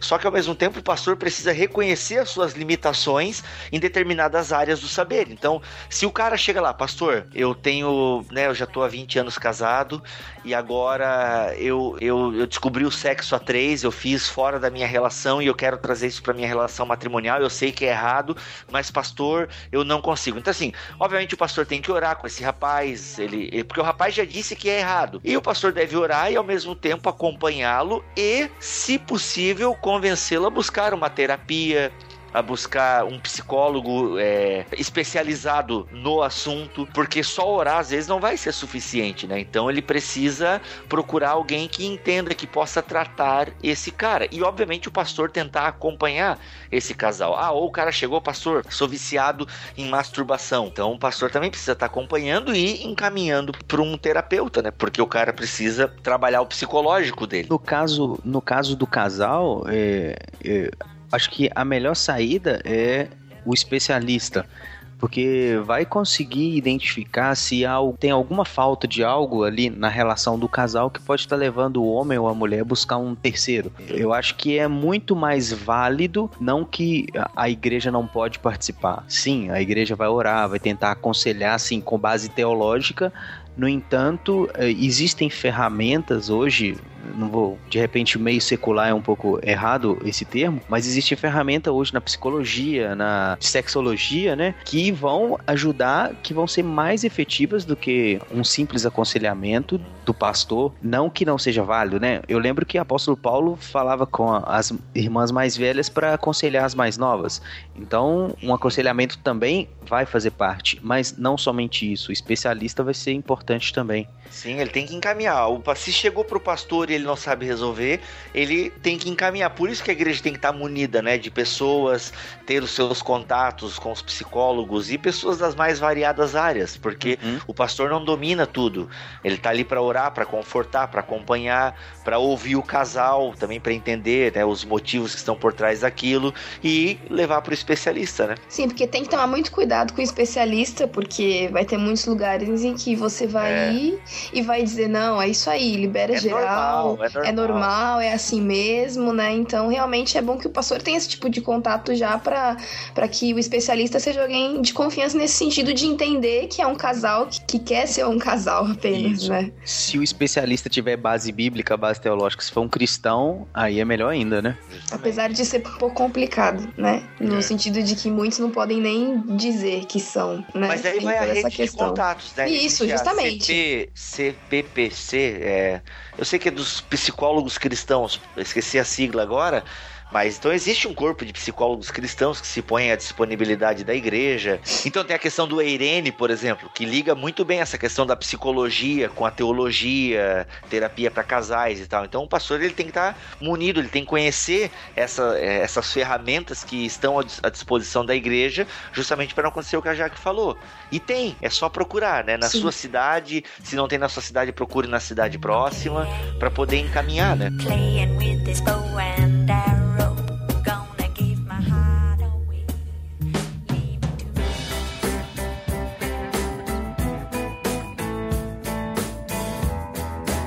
Eu queria entrar num, ponto, voltar um pouco atrás do que vocês estão falando com relação à masturbação enquanto casal. Tanto casado, acho, quanto namorado, noivo. Eu queria dar um ponto de vista aqui de menina que talvez alguns meninos não conheçam, né? Porque eu penso que quando você tá no relacionamento e você tem essas práticas como um hábito, eu acho que você tá não só, enfim, se prejudicando e, e se afastando de Deus com esse tipo de, de ato, mas é muito complicado também para outra pessoa, sabe? E aí eu acho que tanto pro menino deve ser estranho, quanto pra menina, né? É claro que num ambiente secular eu conheço pessoas que me disseram abertamente: eu prefiro que meu namorado vá. Eu, eu não sei se eu posso. Eu não sei, eu não pensei outro nome, sei lá, o puteiro?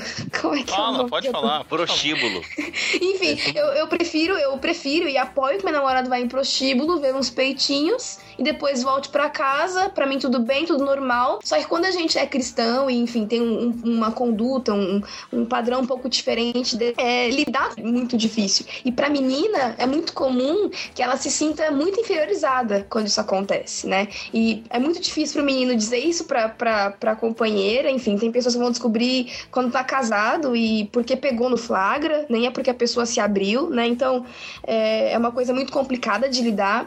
E a, a primeira sensação da menina realmente é que ela precisa se equiparar àquelas mulheres que, que o namorado, o noivo, o marido buscam, né, nas imagens, nos vídeos, é, para satisfazê-lo, né? Então, meninos, quando vocês forem pensar sobre isso, não só na questão do pecado em si, que é o mais importante de fato, porque te afasta de Deus, e isso é o mais importante na sua vida, mas pense no outro também, quem você está se relacionando, que acaba se sentindo muito ferido com isso, né?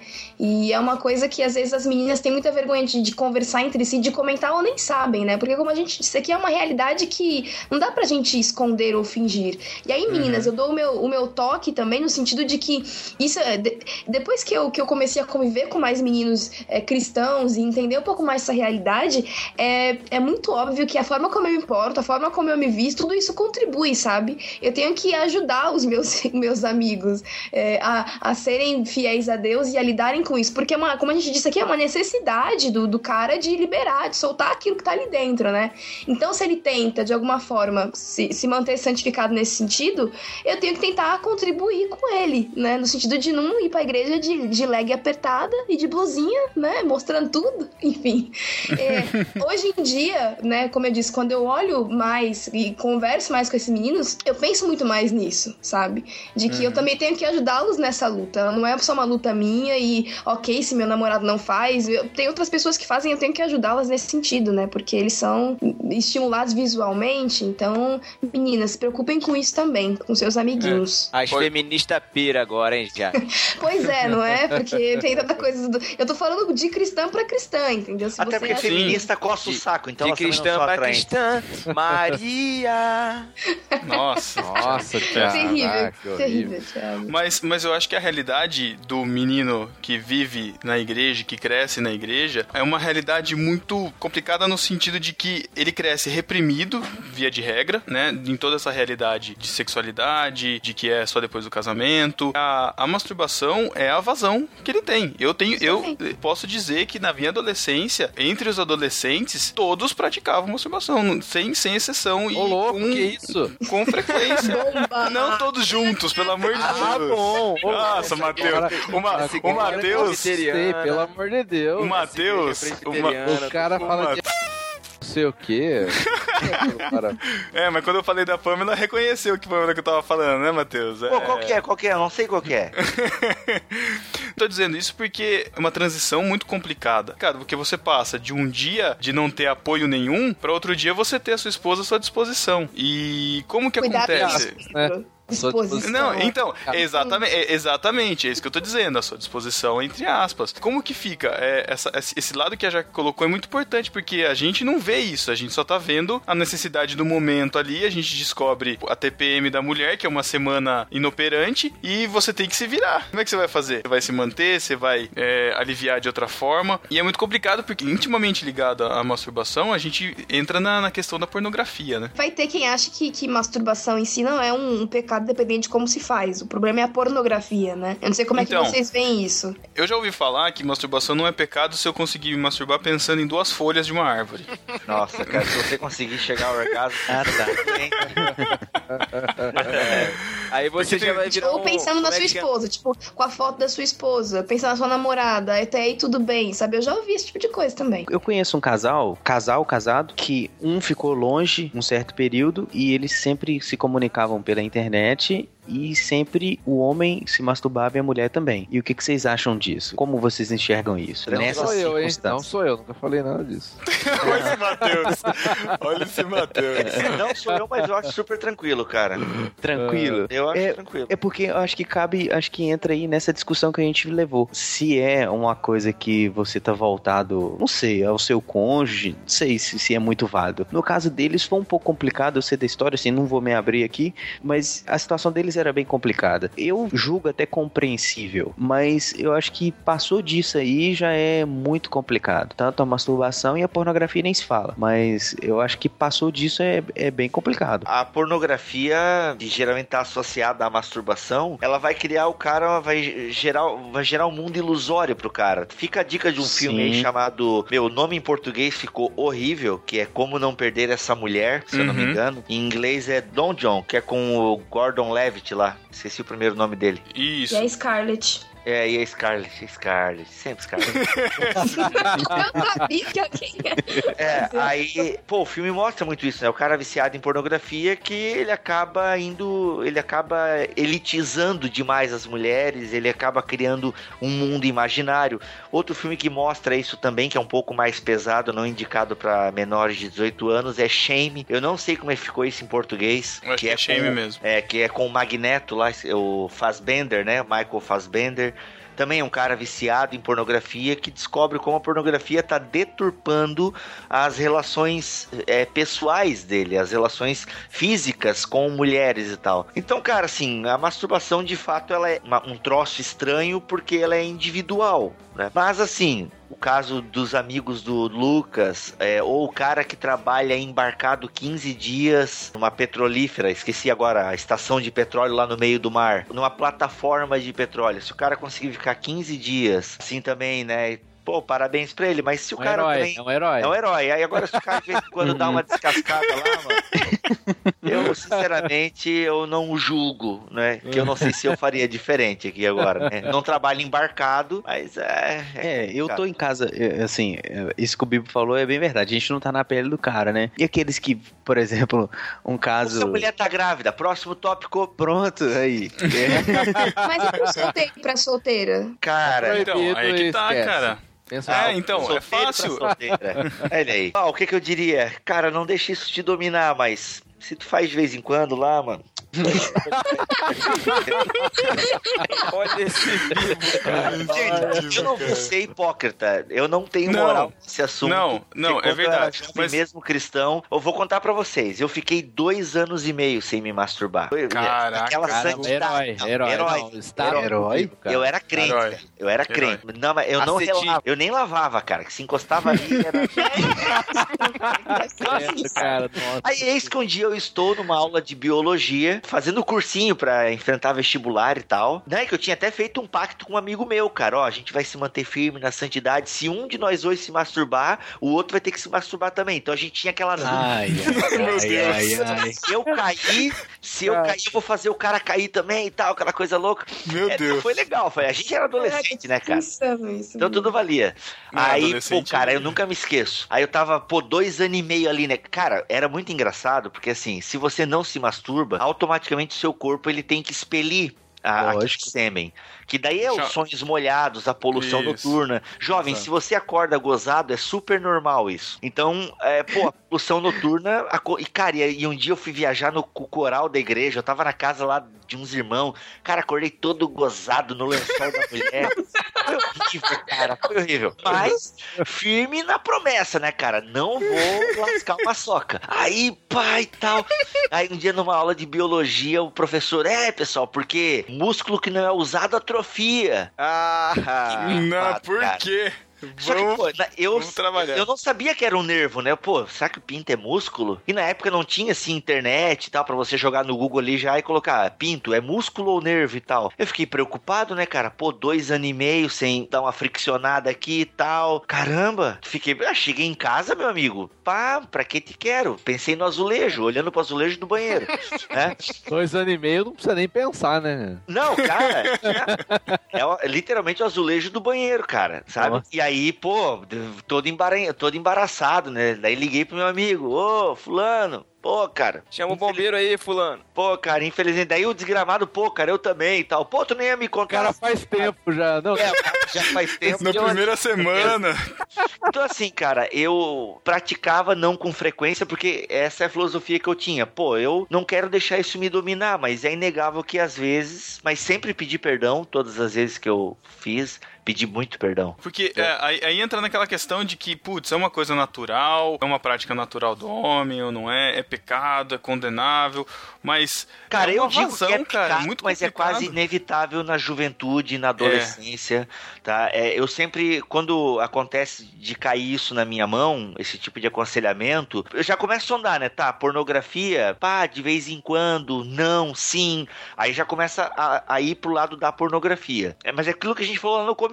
Pô, o cara quer fugir da pornografia, mas tu vai ver o, o- a tabela do jogo do futebol, tem lá as gostosas da torcida.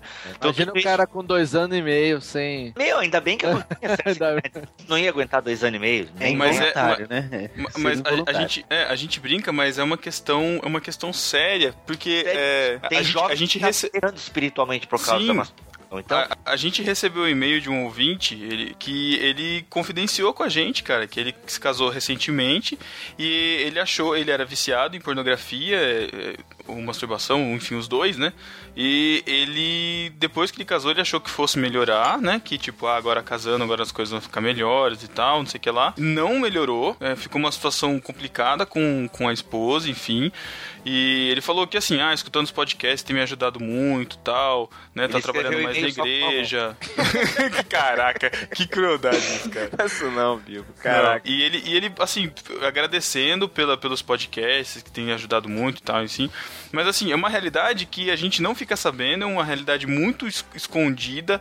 É, É porque, Pedro, as pessoas não sabem como lidar com, com esse tipo de coisa, com esse tipo de pecado, vamos dizer assim. Eu acho, Thiago, que eu acho que É, mais que pessoas- isso, cara, você falar que você ah, sei lá, sei lá, você fofocou do irmão, você falou mal de alguém, não sei o que lá, e você se aconselhar é uma coisa. Você se aconselhar sobre pecado sexual, eu acho que é, é, traz um peso e uma vergonha muito maior em relação ao social, sabe? Você é, fica, você é mal visto, sabe? Você- Exposto. Ah, tem pelo Exato. na mão, pelo na É, mão. ter pelo na mão. Não, isso assim, entre os adolescentes, mas entre adultos, imagina um- uma situação desse, que é um, recém, um jovem recém-casado, vai, vai ser exposto assim na igreja, sei lá, sabe? Gente, a sabe pornografia é como a cocaína, ela é comparada, o quem é viciado em pornografia é o vício é comparado à cocaína. Pensem aí vocês, né, um viciado em cocaína. O cara que é viciado em pornografia, ele precisa urgentemente buscar tratamento, oração e, tra- aquilo que a gente falou anteriormente, tratamento, psicólogo ou um pastor que esteja acompanhando. E ele Uhum. sempre. E outra, a esposa dele precisa saber disso. Quando o Caio Fábio, naquele vídeo polêmico lá do, do Danilo Gentili, eu, eu vi comentários dele dizendo que no meio evangélico existem muitos pervertidos sexuais, muitos homossexuais. Eu não duvido disso, cara. Não duvido por conta da repressão. O, o, o- o próprio menino que em acampamento é, fica todo separado, ele vai, ele pode querer, ele pode desenvolver um desvio e de se atrair pelos, pelos amigos, entendeu? Eu, eu, não- eu- a, a gente tá cansado de ver, de, de ver casos disso na igreja católica, né? Entre, entre padres, esses escândalos e tal. Eu não, eu não duvido disso, cara. Eu não duvido que exista muita coisa reprimida e que é complicado porque a gente não sabe como lidar, a gente não sabe E- como e, tratar isso. E até essa questão daí da masturbação, pornografia, grande problema é assim, a pessoa ela tem essa dificuldade, só que como ela tem vergonha, e, e homem sabe, você se sente o pior dos pecadores, entendeu? Você vai na igreja, você sente, putz, todo mundo aqui é santo e eu sou imundo, Eu sou entendeu? o punheteiro da paróquia. É. mas, mas é, cara, e aí isso acaba te afastando mais ainda de Deus. Não só por você praticar o pecado, mas por essa consciência, putz, eu não consigo, eu tô mal, é, eu pratiquei isso, entendeu? E porque a igreja também não tem esses. Tem que ter esses pastores preparados que vão conversar, não dessa forma que se expõe, que nem mu- pregação é fácil. O pastor fala assim: ah, você que fica de madrugada na internet, não sei o que, ó, é pecado tal. E coloca só desse jeito. E só Aí coloca a fala culpa. assim, Deus tá falando. Não, e só Não, coloca só tá culpa, não na cara coloca ajuda. É, como, como o. Bibo falou Confessai bem, vossas cara. culpas, né? Uns aos É. outros e assim vocês serão curados. Então, além É. do confessar a culpa, você tem que ter alguém de confiança. Se não é o seu pastor, ah, porque às vezes a última pessoa que você deve contar o seu pecado, dependendo da igreja, é o seu pastor. É, esse é, É. o problema, né? É, daí. mas- Infelizmente. Infelizmente, mas pô, o seu líder de jovem, ah, um amigo que você tem, é sempre bom, sabe? Você ter alguém para compartilhar. E assim, cara, se você é viciado em masturbação, ah, se- e, e digamos que, beleza, não, eu não tenho problema com pornografia. Eu sempre me masturbo e a minha cabeça, a minha cabeça é fértil. Eu lembro lá de uma atriz, eu lembro, sei lá do que, de alguma cena, de uma menina que eu gosto, tal, tal. Você tem que aos poucos ir trabalhando isso. E sempre, cara, sempre acreditar que Deus perdoa o teu pecado. Entende? E é claro que você também tem que procurar mostrar um certo interesse em querer não só ficar também com a culpa e deixar aquela culpa te afundar, porque às vezes a culpa vai te afundando, ela vai te afastando de Deus. É a síndrome de Adão, né? Pecou, corre para trás da moita. Não, se masturbou, corre para Deus, entendeu? Corre para Deus, para Deus, mesmo tu vai sentir um lixo como tu deve se sentir, como a gente se sente quando quando faz. E assim, Cara, corre pra Deus e pede, Senhor, eu não quero deixar isso me dominar. É, sabe, é você literalmente tentar se embriagar com o espírito. E uma coisa que o ouvinte que mandou e-mail pra gente, ele falou, foi que a forma que ele achou pra tratar o problema dele foi se envolver com as coisas de Deus. Foi começar Também. a trabalhar pra trabalhar para as outras pessoas, Uhum. entendeu? E é tirar o foco mesmo, é, é começar a Mesmo. fazer algo que te mantenha útil dentro da, dentro da, da obra de Deus. Pra você Ocupar o substitu- tempo, né? Vamos dizer assim, substituir um hábito ruim por um hábito bom. Isso. Uhum. Muitos falam que fazer exercício ajuda, né? A, a Tomar tirar o banho frio, né, Matheus? fogo, né? Mas. Não, É, mudar a rotina, né? Por exemplo, assim, se o cara fica muito sozinho na frente de um computador, tentar mudar isso, entendeu? Uhum. Marcar mais eventos, sair com a galera, pegar um cinema. É, porque É, tentação é aquele negócio, né, cara? A Bíblia ensina que você não resiste, você foge, né? É, na pornografia é fugir da porneia, É, né? O é. 6, do, 6, 12 ou 6, 18 lá de 1 Coríntios. É, É, televisão depois de um horário, É. liga. Verdade. E- Apesar e- que hoje, né? grave da pornografia, principalmente para um homem casado, tentar é, é, criar uma expectativa na esposa. A Jaque comentou isso, é, algo nesse sentido. É, quando cria a expectativa e até uma expectativa em si próprio, você vai querer ser igual aquele ator ou ter, ah, entre aspas, o mesmo desempenho que ele está tendo. Você vai cobrar da sua esposa aquela mesma atitude ou aquela mesma posição ou é, é, a ação da, da atriz ali naquele sentido, e aquilo ali nada mais é do que um filme totalmente armado, totalmente planejado, cheio de preparação, e nunca Fora vai alcançar. E vai acontecer que você vai começar a se frustrar. Ah, por que, que ele consegue tanto tempo e eu não consigo? Por que, que a mulher consegue fazer isso e sim assada minha esposa não consegue para me dar o prazer que eu tô enxergando lá, que aquele homem aparentemente está tendo e eu não tô conseguindo? Sabe o que mais, Lucas? O homem desenvolve muito prazer na mente também. Ele imagina muito a coisa. E quando a coisa acontece e não é igual o que ele estava imaginando, é frustração. Frustra, É sim, isso. frustra. É, além de outros problemas que você pode ter por causa dessa prática. E a gente já ouve, já ouvi pastores contando de pessoas que foram procurar, que tiveram problema de é, ejaculação precoce, é, como é que chama? O cara brocha? Termo técnico? É, brocha. velho. É, aí também, por, por- justamente porque o cara viciado em pornografia, entendeu? É, exato. É diferente. Uma coisa é você se estimular, outra coisa é relação sexual. É muito diferente, cara. Então, se Uhum. você tem aquela prática, aquilo já incrustado, você vai, te- vai ter dificuldades. Então, por isso que que é pecado na Bíblia, a gente gosta daquelas regrinhas, né? Isso aqui é pecado, eu não posso fazer. Mas o Deus coloca o que é pecado, coisas que é, vão te prejudicar mesmo. Por isso que a gente tem que ter cuidado, por isso que a gente tem que fugir do pecado, né? Porque isso prejudica. Se Deus coloca que algo é errado, não é só porque é errado por ser, mas por um motivo real. E se você cumprir aquilo que tá na Bíblia, você com certeza vai ter uma vida melhor e vai ter um relacionamento mais saudável. O que eu ia dizer é que, né, não necessariamente faça, né, a operação kamikaze do Bibo, mas conte com alguém, né? Eu acho que é, sozinho é muito pior lidar com É. isso. É muito mais difícil. Então, tanto menina quanto menina, que a gente sabe que menina também é, passa por isso, né? Não é, não vamos ficar aqui fingindo, né, que isso não acontece. Meninos, meninas, realmente alguém de confiança, um líder, um amigo da igreja, alguém que você sabe que vai te ajudar para estar junto, né? Também tem hoje em dia a gente consegue aí ter os, os mecanismos, tem aplicativos que onde você consegue monitorar, tipo, você recebe relatórios semanais aí de como a pessoa tá. Sério, tem a pessoa baixa o aplicativo, ela consegue colocar, registrar nesse aplicativo o e-mail de pessoas de confiança dela, que estão com ela nessa. E aí quando ela acessa alguma coisa estranha, a pessoa que tá re- registrada no aplicativo recebe um e-mail dizendo que ela acessou alguma coisa estranha. E aí já Caramba, é uma sério? Sim, sério. E aí já é uma abertura pra você ir lá conversar. Enfim, me- meios de conseguir se livrar disso, sair. é, enfim, porque a internet ajudou muito, a gente já comentou disso aqui. Existem bastante. Eu, eu vou procurar o, o nome desse aplicativo, ele não é daqui. O navegador é meio zoado, mas é bem legal. É, e eu vou. E aí fica o link no post pra quem estiver interessado. É Ah, pago, legal. mas é bem legal, é bem interessante mesmo.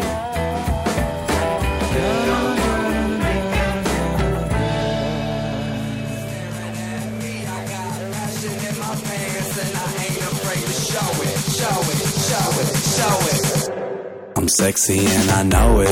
Galera, o assunto é extenso, a gente não aguenta tanto assim falar sobre isso.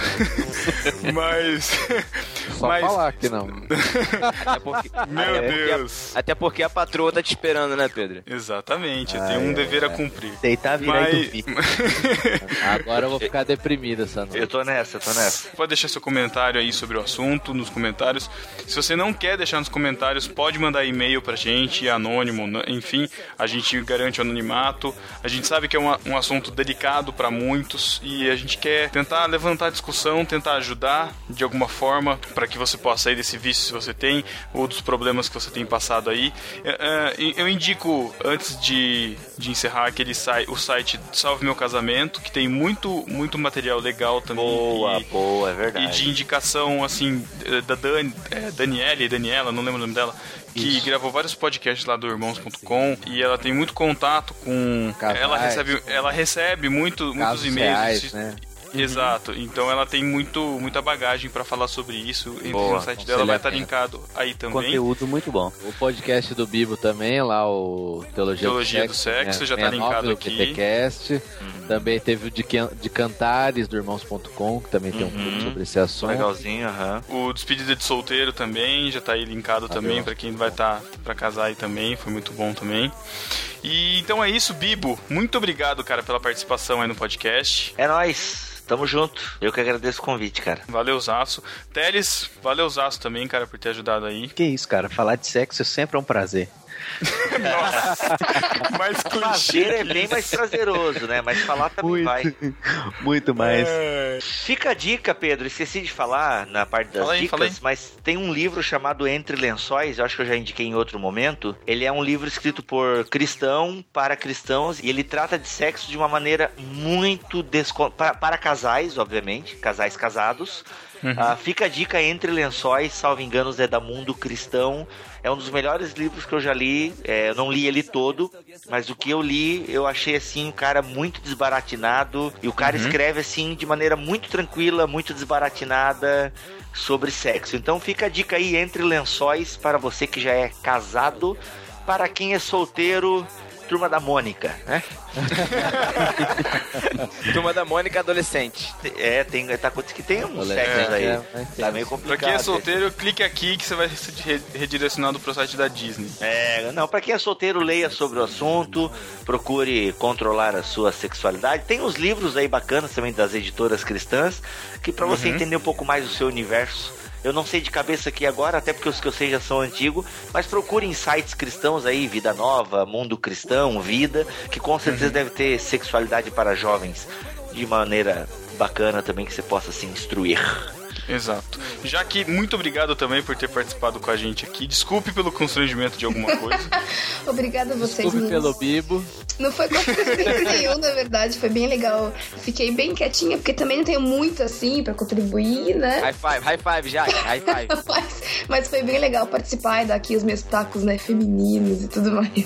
Muito bom, então é isso. Deixe seus comentários, mandem seus e-mails, tweetem, compartilhem esse tema. Pode ser que tenha um amigo que você tá querendo falar sobre o assunto ou que você já conversou. Indique esse podcast pra ele e todos os outros que vão estar linkados aqui. E até 15 dias. Valeu, galera. Tchau. Tchau! Tchau. Tchau. Tchau.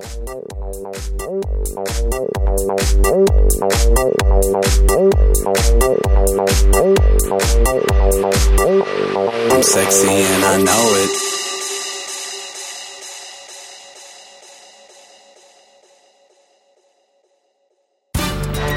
Epístola. Epístola. As epístolas. Epístola.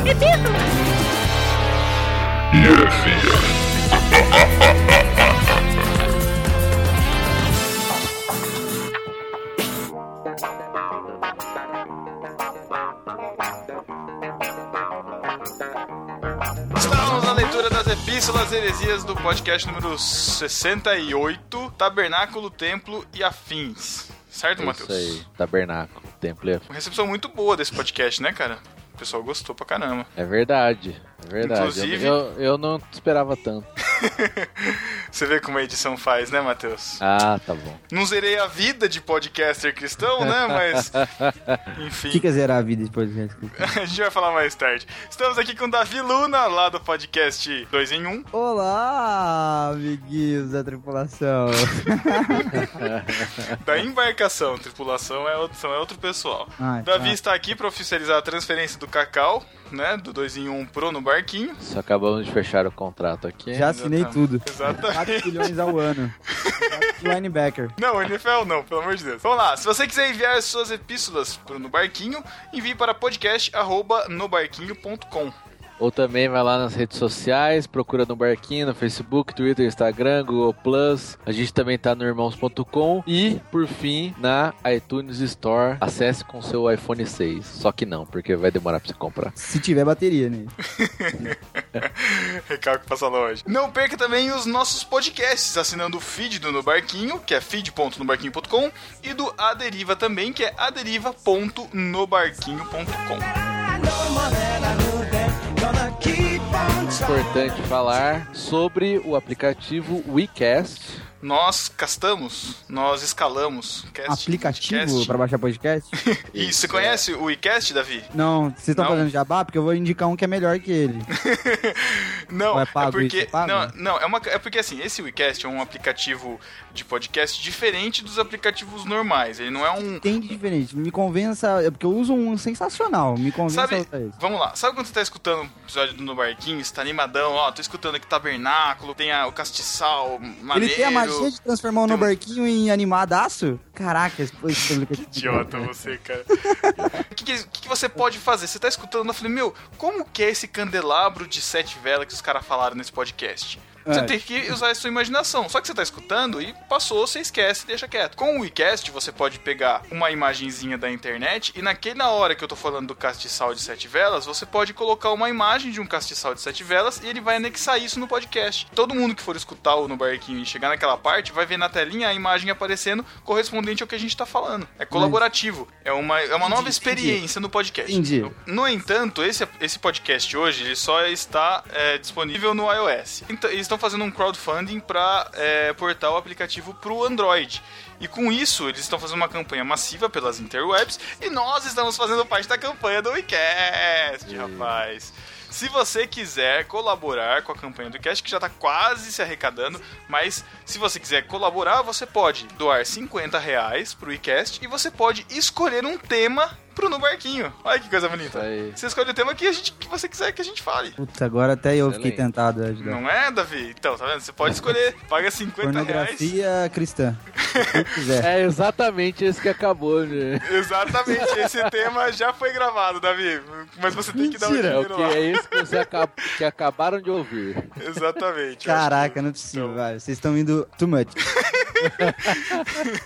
Então, deixamos o link aqui, pode conferir lá a proposta. Tem vários outros podcasts participando, várias Isso. outras propostas. E tem o de- prêmio de você também poder participar de um podcast. Tem Exatamente. Um valor lá. Se você pagar X, não lembro quanto que é, 90 reais, acho. Você participa de um podcast nosso, olha aí. E a gente tá fazendo isso realmente para ter um aplicativo bom para Android em português e com essa, esse diferencial para que a gente possa divulgar mais os podcasts. Não só o nosso, né? Mas a mídia. Viu, eu tô participando aqui, eu não vou ter que pagar, não, né? Por enquanto. Pode deixar claro. né? Por enquanto, não. Por enquanto, não. Tô dando sacanagem. Davi, sabe o que, que tem dia 15 de novembro? 15 de novembro? É. Não sei, vou estar em Orlando na Disney. Que pena. Adventure. não sei. Você vai perder o melhor evento do ano. Aquele que eu fui convidado pra palestrar, eu não vou poder. Exatamente. Exatamente. Nossa, queria muito. Nós faremos no dia 15 de novembro uma confraria no barquinho em Campinas para comemorar os três anos de podcast. Olha aí! Tragam a própria água. É, por favor. Levar, levaremos Bebedor é galões, baixo. galões. a ideia, gente, é que nós tenhamos um evento, a gente quer chamar, já estão pré-confirmados aí. O Davi já, já pulou fora, arregou, não Não aguentou. vou poder, eu não vou poder, gente. Eu acho que você devia cancelar sua viagem. Só, só isso. Eu vou cancelar O que é mesmo. mais importante? Compras em Miami ou um evento em Campinas com o barquinho? Disney. Trazendo meu Play 4, não tem problema. O que? Olha aí, uh, notícia de última hora então. O Matheus, já que eu não vou poder participar, o Matheus vai comprar um PS4 comigo e vai sortear pra quem for na confraria. Aê, tem a pau. Foi foi. Tem a pau. Aguarde e confie, né? então, é, só que nós temos que saber mais ou menos quantas pessoas é, virão Tem pra gente poder- interesse. interesse, é quantas pessoas têm interesse, quantas pessoas vão poder vir pra gente ter uma estimativa Uma e poder produzir uma organização. Porque assim, se vier meia dúzia de gato pingado, a gente vai, sei lá, no Outback, come uma cebolona É. lá e beleza com a galera, entendeu? A tripulação vai se reunir de qualquer jeito. A gente vai se reunir então de qualquer forma. Estamos pré-confirmados. Paulinho pra dar uma palestra, o pessoal do Graça Cast também vai vir falar sobre música, talvez. Vamos fazer um podcast ao vivo. Vamos ver se a gente consegue encerrar. A ideia é encerrar com culto, com todo mundo, fazer todo mundo trabalhar. Encontrar Pedro com Ministro, olha aí, olha a oportunidade. Ai, ai, Pedro ai. ministrando louvor, olha aí. Usarei todos os clichês odiados. Se preparem pra levantar a mãozinha, cumprimentar o irmão do lado. Vou fazer tudo, cara. Vou fazer tudo. Vai ser uma beleza. Já tô É. vou já. Nós teremos aqui um link de um, um pré-formulário, um pré-cadastro de formulário pra gente ter uma noção de quantas Sem pessoas compromisso, têm dizer. interesse, tá? E aí a gente e, e aí a gente vai dando mais informações à frente. Acompanhe-nos nas redes sociais, é importante, porque é por lá que a gente vai estar anunciando as novidades, certo? Vão por mim. Queria muito. No arroz de festa, Matheus. Ah, meu Deus. Ó, olha só, agora Temos- lágrimas, lágrimas. Nossa, coloca, coloca palmas aí, editor. Coloca É. palmas aí, porque o Thiago Ibrahim zerou a vida de podcaster cristão. Segundo ele mesmo, tá? Segundo- Cada um zera a vida. Padrão Ibrahim de zerar a vida de podcaster cristão, né, é, cara? cada um zera a vida que merece. Davi, E- Davi, Davi, e o que você imagina que é zerar a vida de podcaster cristão? Na sua concepção. Gravar com Jesus.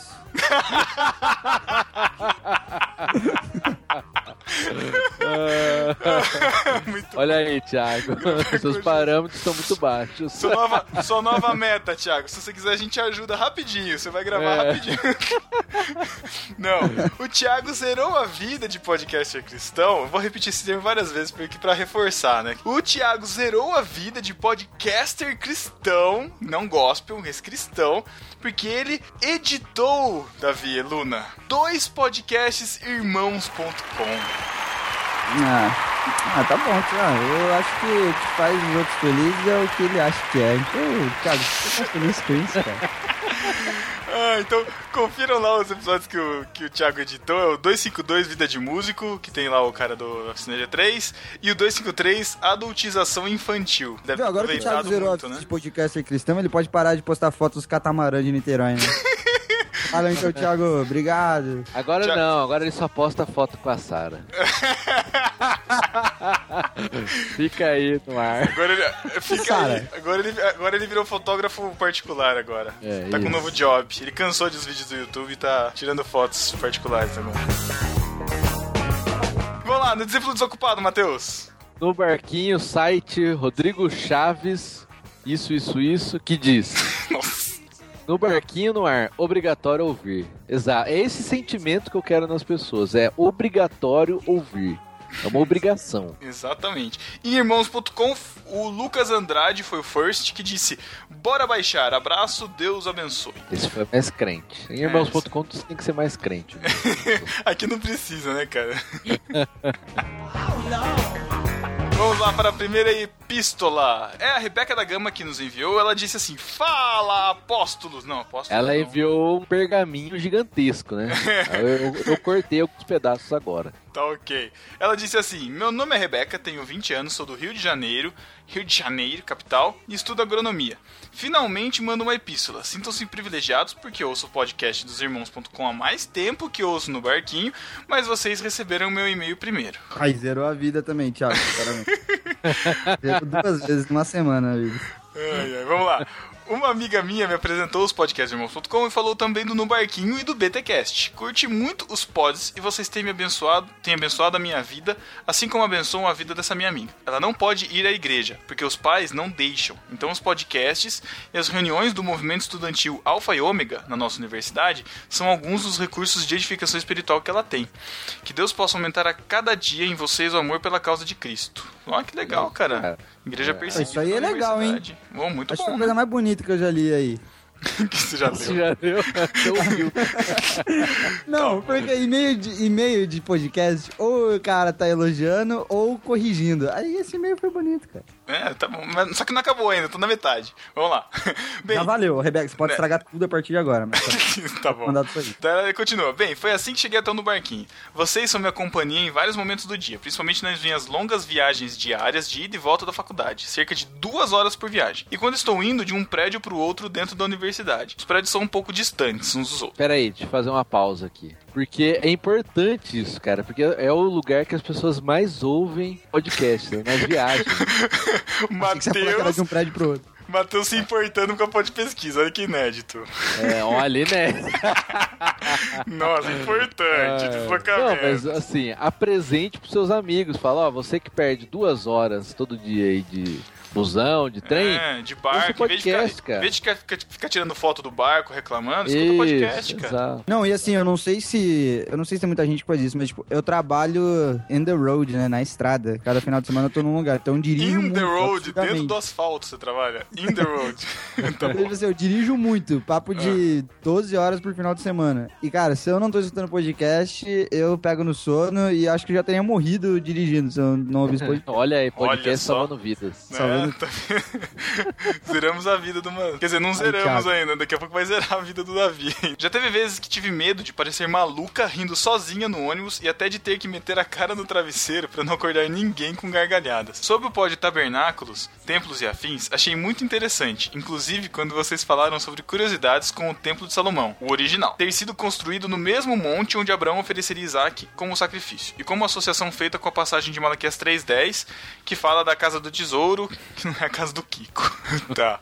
Ela, ela diz assim: Sinceramente, eu nunca tinha pensado nisso. Podcasts são recentes na minha vida, mas já tem me ensinado muita coisa. Tenho divulgado com meus amigos da faculdade e da igreja. Muito bem, discípula. Boa Isso aí, fiel. olha aí, essa tá sendo melhor? Exemplar. Espero que eles escutem os podcasts, eh, mas já posso dizer que acostumei com o jeito de vocês. O Matheus mal-humorado, o Thiago sendo zoado toda a vida e o Pedro basicamente fazendo a abertura do pod sendo zoado por ter nome de mulher. Ai, que mentira. Relevante cara. pra cara. Que mentira, cara. O- Você não é o host, vocês não dão valor. Vocês têm Cara, um host, vocês são pessoas vocês muito precisam. unidimensionais. Pedro, vamos fazer a campanha. Dê um Lego clássico para o Pedro Angela. Eu apoio essa campanha. Adorei, cara. Aí cê adorei. gostou, né? Adorei, adorei, cara. Perfeito. Então Por vai, favor. deu um Lego clássico. O que é um Lego clássico? Ah, É um baldão, não é um baldão. Pode ser um Baldão. baldão, pode ser minifigures. Ô, Pedro, você gosta aí. de Lego? Cara, muito. Eu tô com um Lego Castelo pra montar aqui, cara. De Olha verdade. Você só. tem Lego guardado aí, cara? Se quiser, pode me doar. Eu aceito com muito É, eu prazer. cresci, né? Aí eu doei os meus, né? Ah, você. cara. Ó, você discípulo Cresci tem. e comprei um videogame. Você É, discípulo é, Pedro. tem. Você discípulo Hoje em dia eu vou no cinema, eu jogo. Faça uma doação, faça uma doação para o Pedro Angela, por favor. Tá bom. Vai lá, Próxima Matheus. epístola do Alexandre Melhorança. que horrível. Senhores, que podcast. Não consigo falar Não, assim. não é assim. Eu- Senhores, que podcast. Hemorragia. Fala muito pausado, Não muito dá, bom. não dá. Voz do Darth Vader. Hemorragia nasal violentíssima aqui. Olha só, cara, esse aí, esse me surpreendeu. Certamente um dos melhores que eu já ouvi sobre o tema. Toma essa, Davi Luna. Foi eu, esse foi o dedo Meu. Esse episódio nos ensina algo que eu sempre repito. Não existe diferença de sentido ou de essência entre o Novo e o Antigo Testamento. Deus sempre esteve e sempre estará no meio do seu povo com graça e amor. O que, o que mudou foram as formas, mas jamais a norma ou a essência. A questão da coletividade ou do senso comunitário de templo foi sensacional. Nesse episódio vocês arrebentaram. Gostei muito, mesmo, da participação do Cacau. Ele tem um conhecimento extraordinário e sabe fazer ótimas aplicações. Todos vocês estão de parabéns. Ótimo tema, ótima levada e ótima edição. Muito obrigado. Obrigado, um negocinho obrigado. aqui que aconteceu? O Vocês chamaram o Cacau pra gravar um podcast sobre um tema que ele já gravou? Não sei, a gente já gravou esse tema? Gravou Nossa, sobre sobre o tabernáculo, tabernáculo. só que vocês falaram só sobre o tabernáculo, número de pés, quantas pau da barraca tinha. É, Mas o link tá aí se você quiser escutar. Ah, Matheus, de eu acho, eu acho que o Cacau zerou a vida de tripulante do No Barquinho com esse comentário, cara. Você não acha? Exatamente, é- Eu acho. exatamente. Com um acho comentário também. do Melhorança, como esse. Não é? Davi, próxima epístola sua. Tá, Tatinha da Carneiro. Carneiro. Por algum motivo com dois T's não tinha. Toda essa conversa me lembrou de uma situação interessante. Muito interessante. Perto da casa da minha avó, tem uma igreja batista, bem antiga por sinal, onde o pastor começou a perceber que os membros estavam dando mais valor ao templo, do espaço físico, né? Do que deveriam. Daí, depois de uma série de pregações sobre o assunto, ele lançou a proposta de derrubarem o prédio da igreja. Caraca, mano. Que loucura. O Cacau, esse professor. A proposta foi aceita. E eu me... A proposta foi aceita. Caraca, E eu me... mano. Tá cada vez mais bizarro. E eu me lembro de ouvir muitos comentários chocados com a decisão eh, em muitas outras comunidades. Como assim foi aceita? E os membros aceitaram? Aceitaram, cara. Acho que o pastor Caraca, disse, ó, cara. vamos votar. Você quer que destrua a Acho que igreja? eles não gostaram, não gostavam tanto assim. A igreja continua a se reunir no mesmo local, no entulho.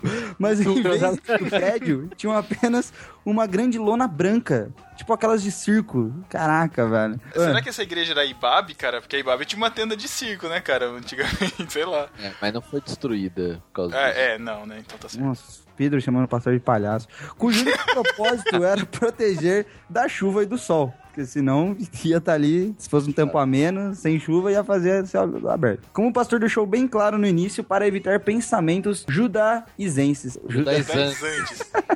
Judaizantes, é. Ah, não, Que é, aí, é porque a galera. bizarra, hein, Tatinha? Porque a galera se reunia em, tendas e ele, não quis passar a ideia de que ele tava voltando com isso, de querer se reunir em tenda, porque Sim, os, sim. judeus se reuniam em tenda. Como é que funciona a energia elétrica, tudo disso?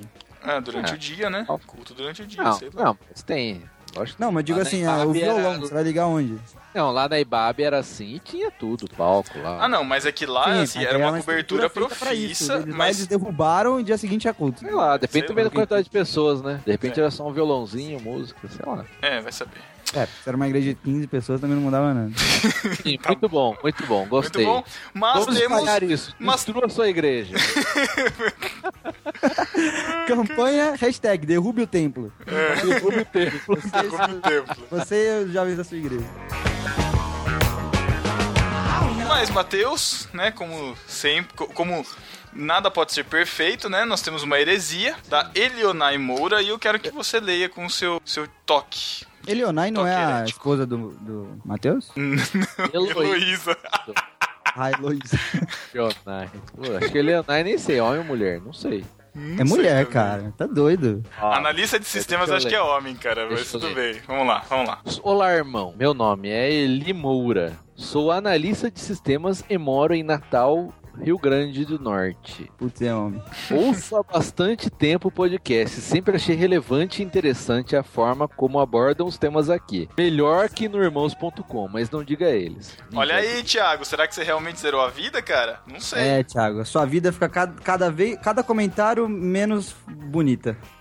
É, inclusive, Thiago já foi afastado de um podcast, do Express. Eu não queria falar nada, mas ele tava suspenso naquele. Então, Por quê? Falta, falta de humildade? Não posso falar os motivos, mas ele tava afastado. Enfim, vamos Matheus, continuar. Matheus, eu tô, eu tô sentindo que o, o Thiago, ele tá, ele, ele tá querendo criar amizade com a banda dos irmãos. Isso, Não exato. sei, eu tô achando Exato. triste. É, é, mas triste. tudo bem, deixa aí. Aí o Helenai continua. Porém, no último episódio, notei algumas heresias. A. Dizer que não basta apenas a ideia para construir o templo, no caso de Davi, mas também a vontade por, por parte de Deus, talvez dê a falsa ideia de que Deus apoia a construção no templo do templo macedão nos dias de hoje, né? Não? Eu entendi o que ele quis dizer no sentido de falar assim: Deus me revelou que eu tenho que construir o templo macedão, entendeu? Foi nesse sentido, Deus apoia a construção.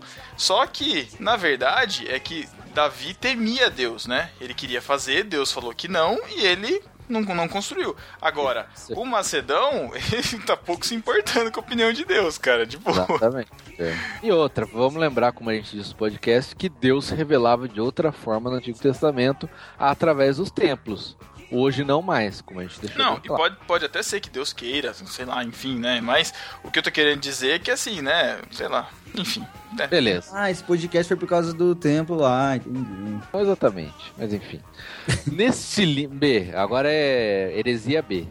Neste link e em outros podem ser encontrados evidências de que a menorá do arco de Tito não seria a do templo tabernáculo, mas uma das menores feitas por Salomão para o templo apenas. É com Aí você, eu já não sei. É, é comigo, não sei. Se ele tá falando que é isso. É, é, eu também não sei, não. Ele mais. Fica o Cacau aí pra responder a dúvida nos Cara, se o comentários cara aí tá falando nós. que é, porque é, cara. Porque é, é, então tá bom. Eu, eu fico com a arca do, do Indiana Jones, como eu falei no podcast. Tá ótimo. Porque ela era mais legal. Então, gente, então é isso. Não, não é isso, não. a 15 dias. Não é isso, não. Se quiser jogar Madden, me adiciona na live. Não, não é isso não. Não é isso não, Davi, porque nós temos a nossa sessão favorita dos discípulos, que todo mundo espera, agora ainda mais recheada de amor, que é o que, Davi? O que, que está chegando ali no horizonte, Davi? Ah, está chegando ela. Molhada, suave, fagueira e meticulosa a sessão do beijo do Matheus. Fagueira. Chegou aquele momento que todo mundo adora. Vai se ferrar. Não. Ai, lá vem, Thiago. Botão, eu odeio. Ai, cara. Seja melhor. Tchau. Um beijo do Matheus pra você. Não.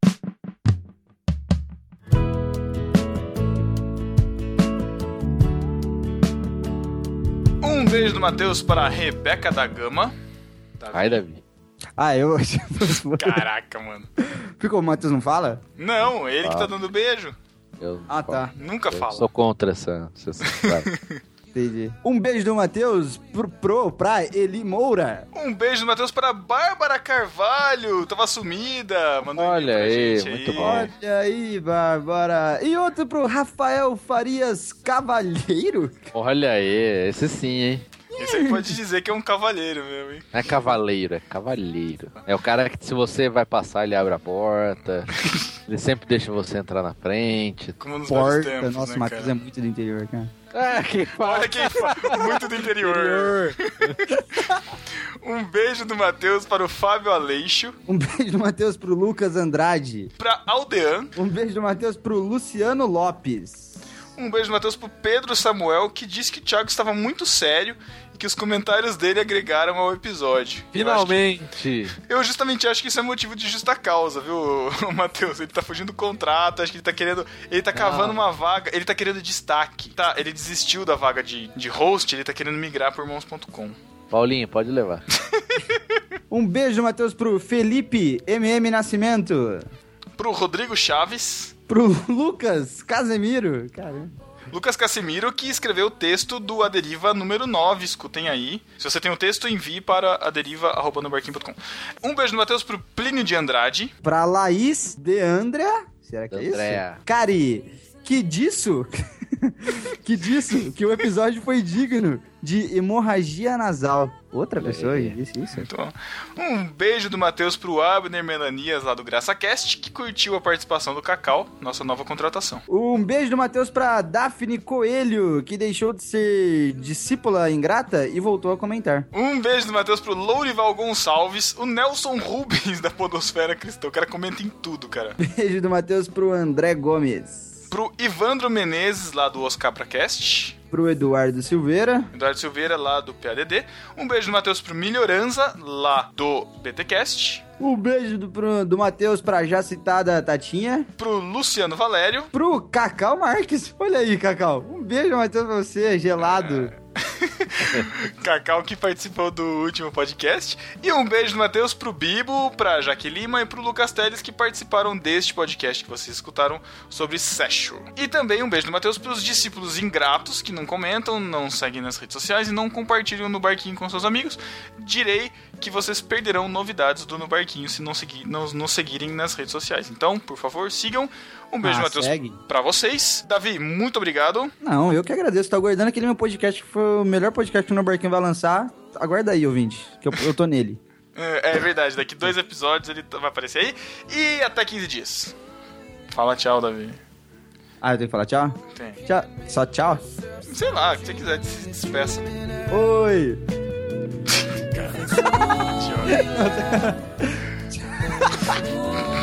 Doido, cara. Tchau. Deixa eu falar o meu tchau, vai. Vai. Tchau.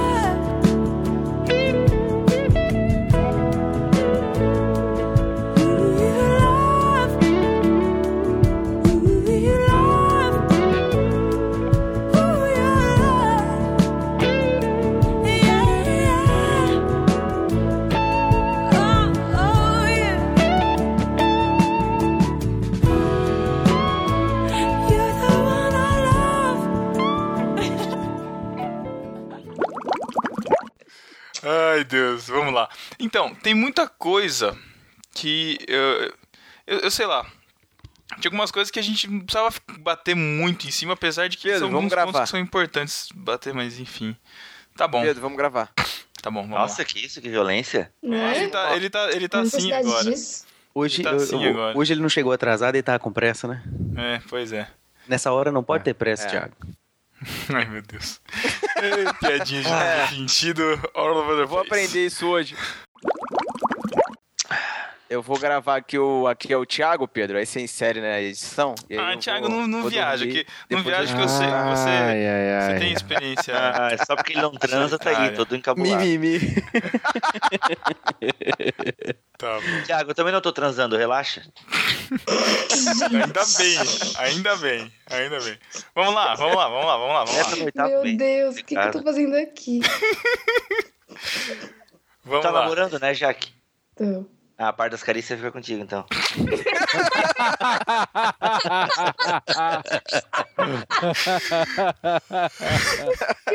Presta, velho. Caraca, tá ótimo. Vamos lá, pelo amor de Deus. Hum, vamos lá. Fala, discípulo! Aqui é o Pedro. Aqui é o Thiago. Que isso, cara. Ah, faz direito isso aí. Direito. Tô muito zoado. Tudo de novo? Pô, que Tudo saco. de novo. Não, tá muito zoado. Tá bom, tá bom.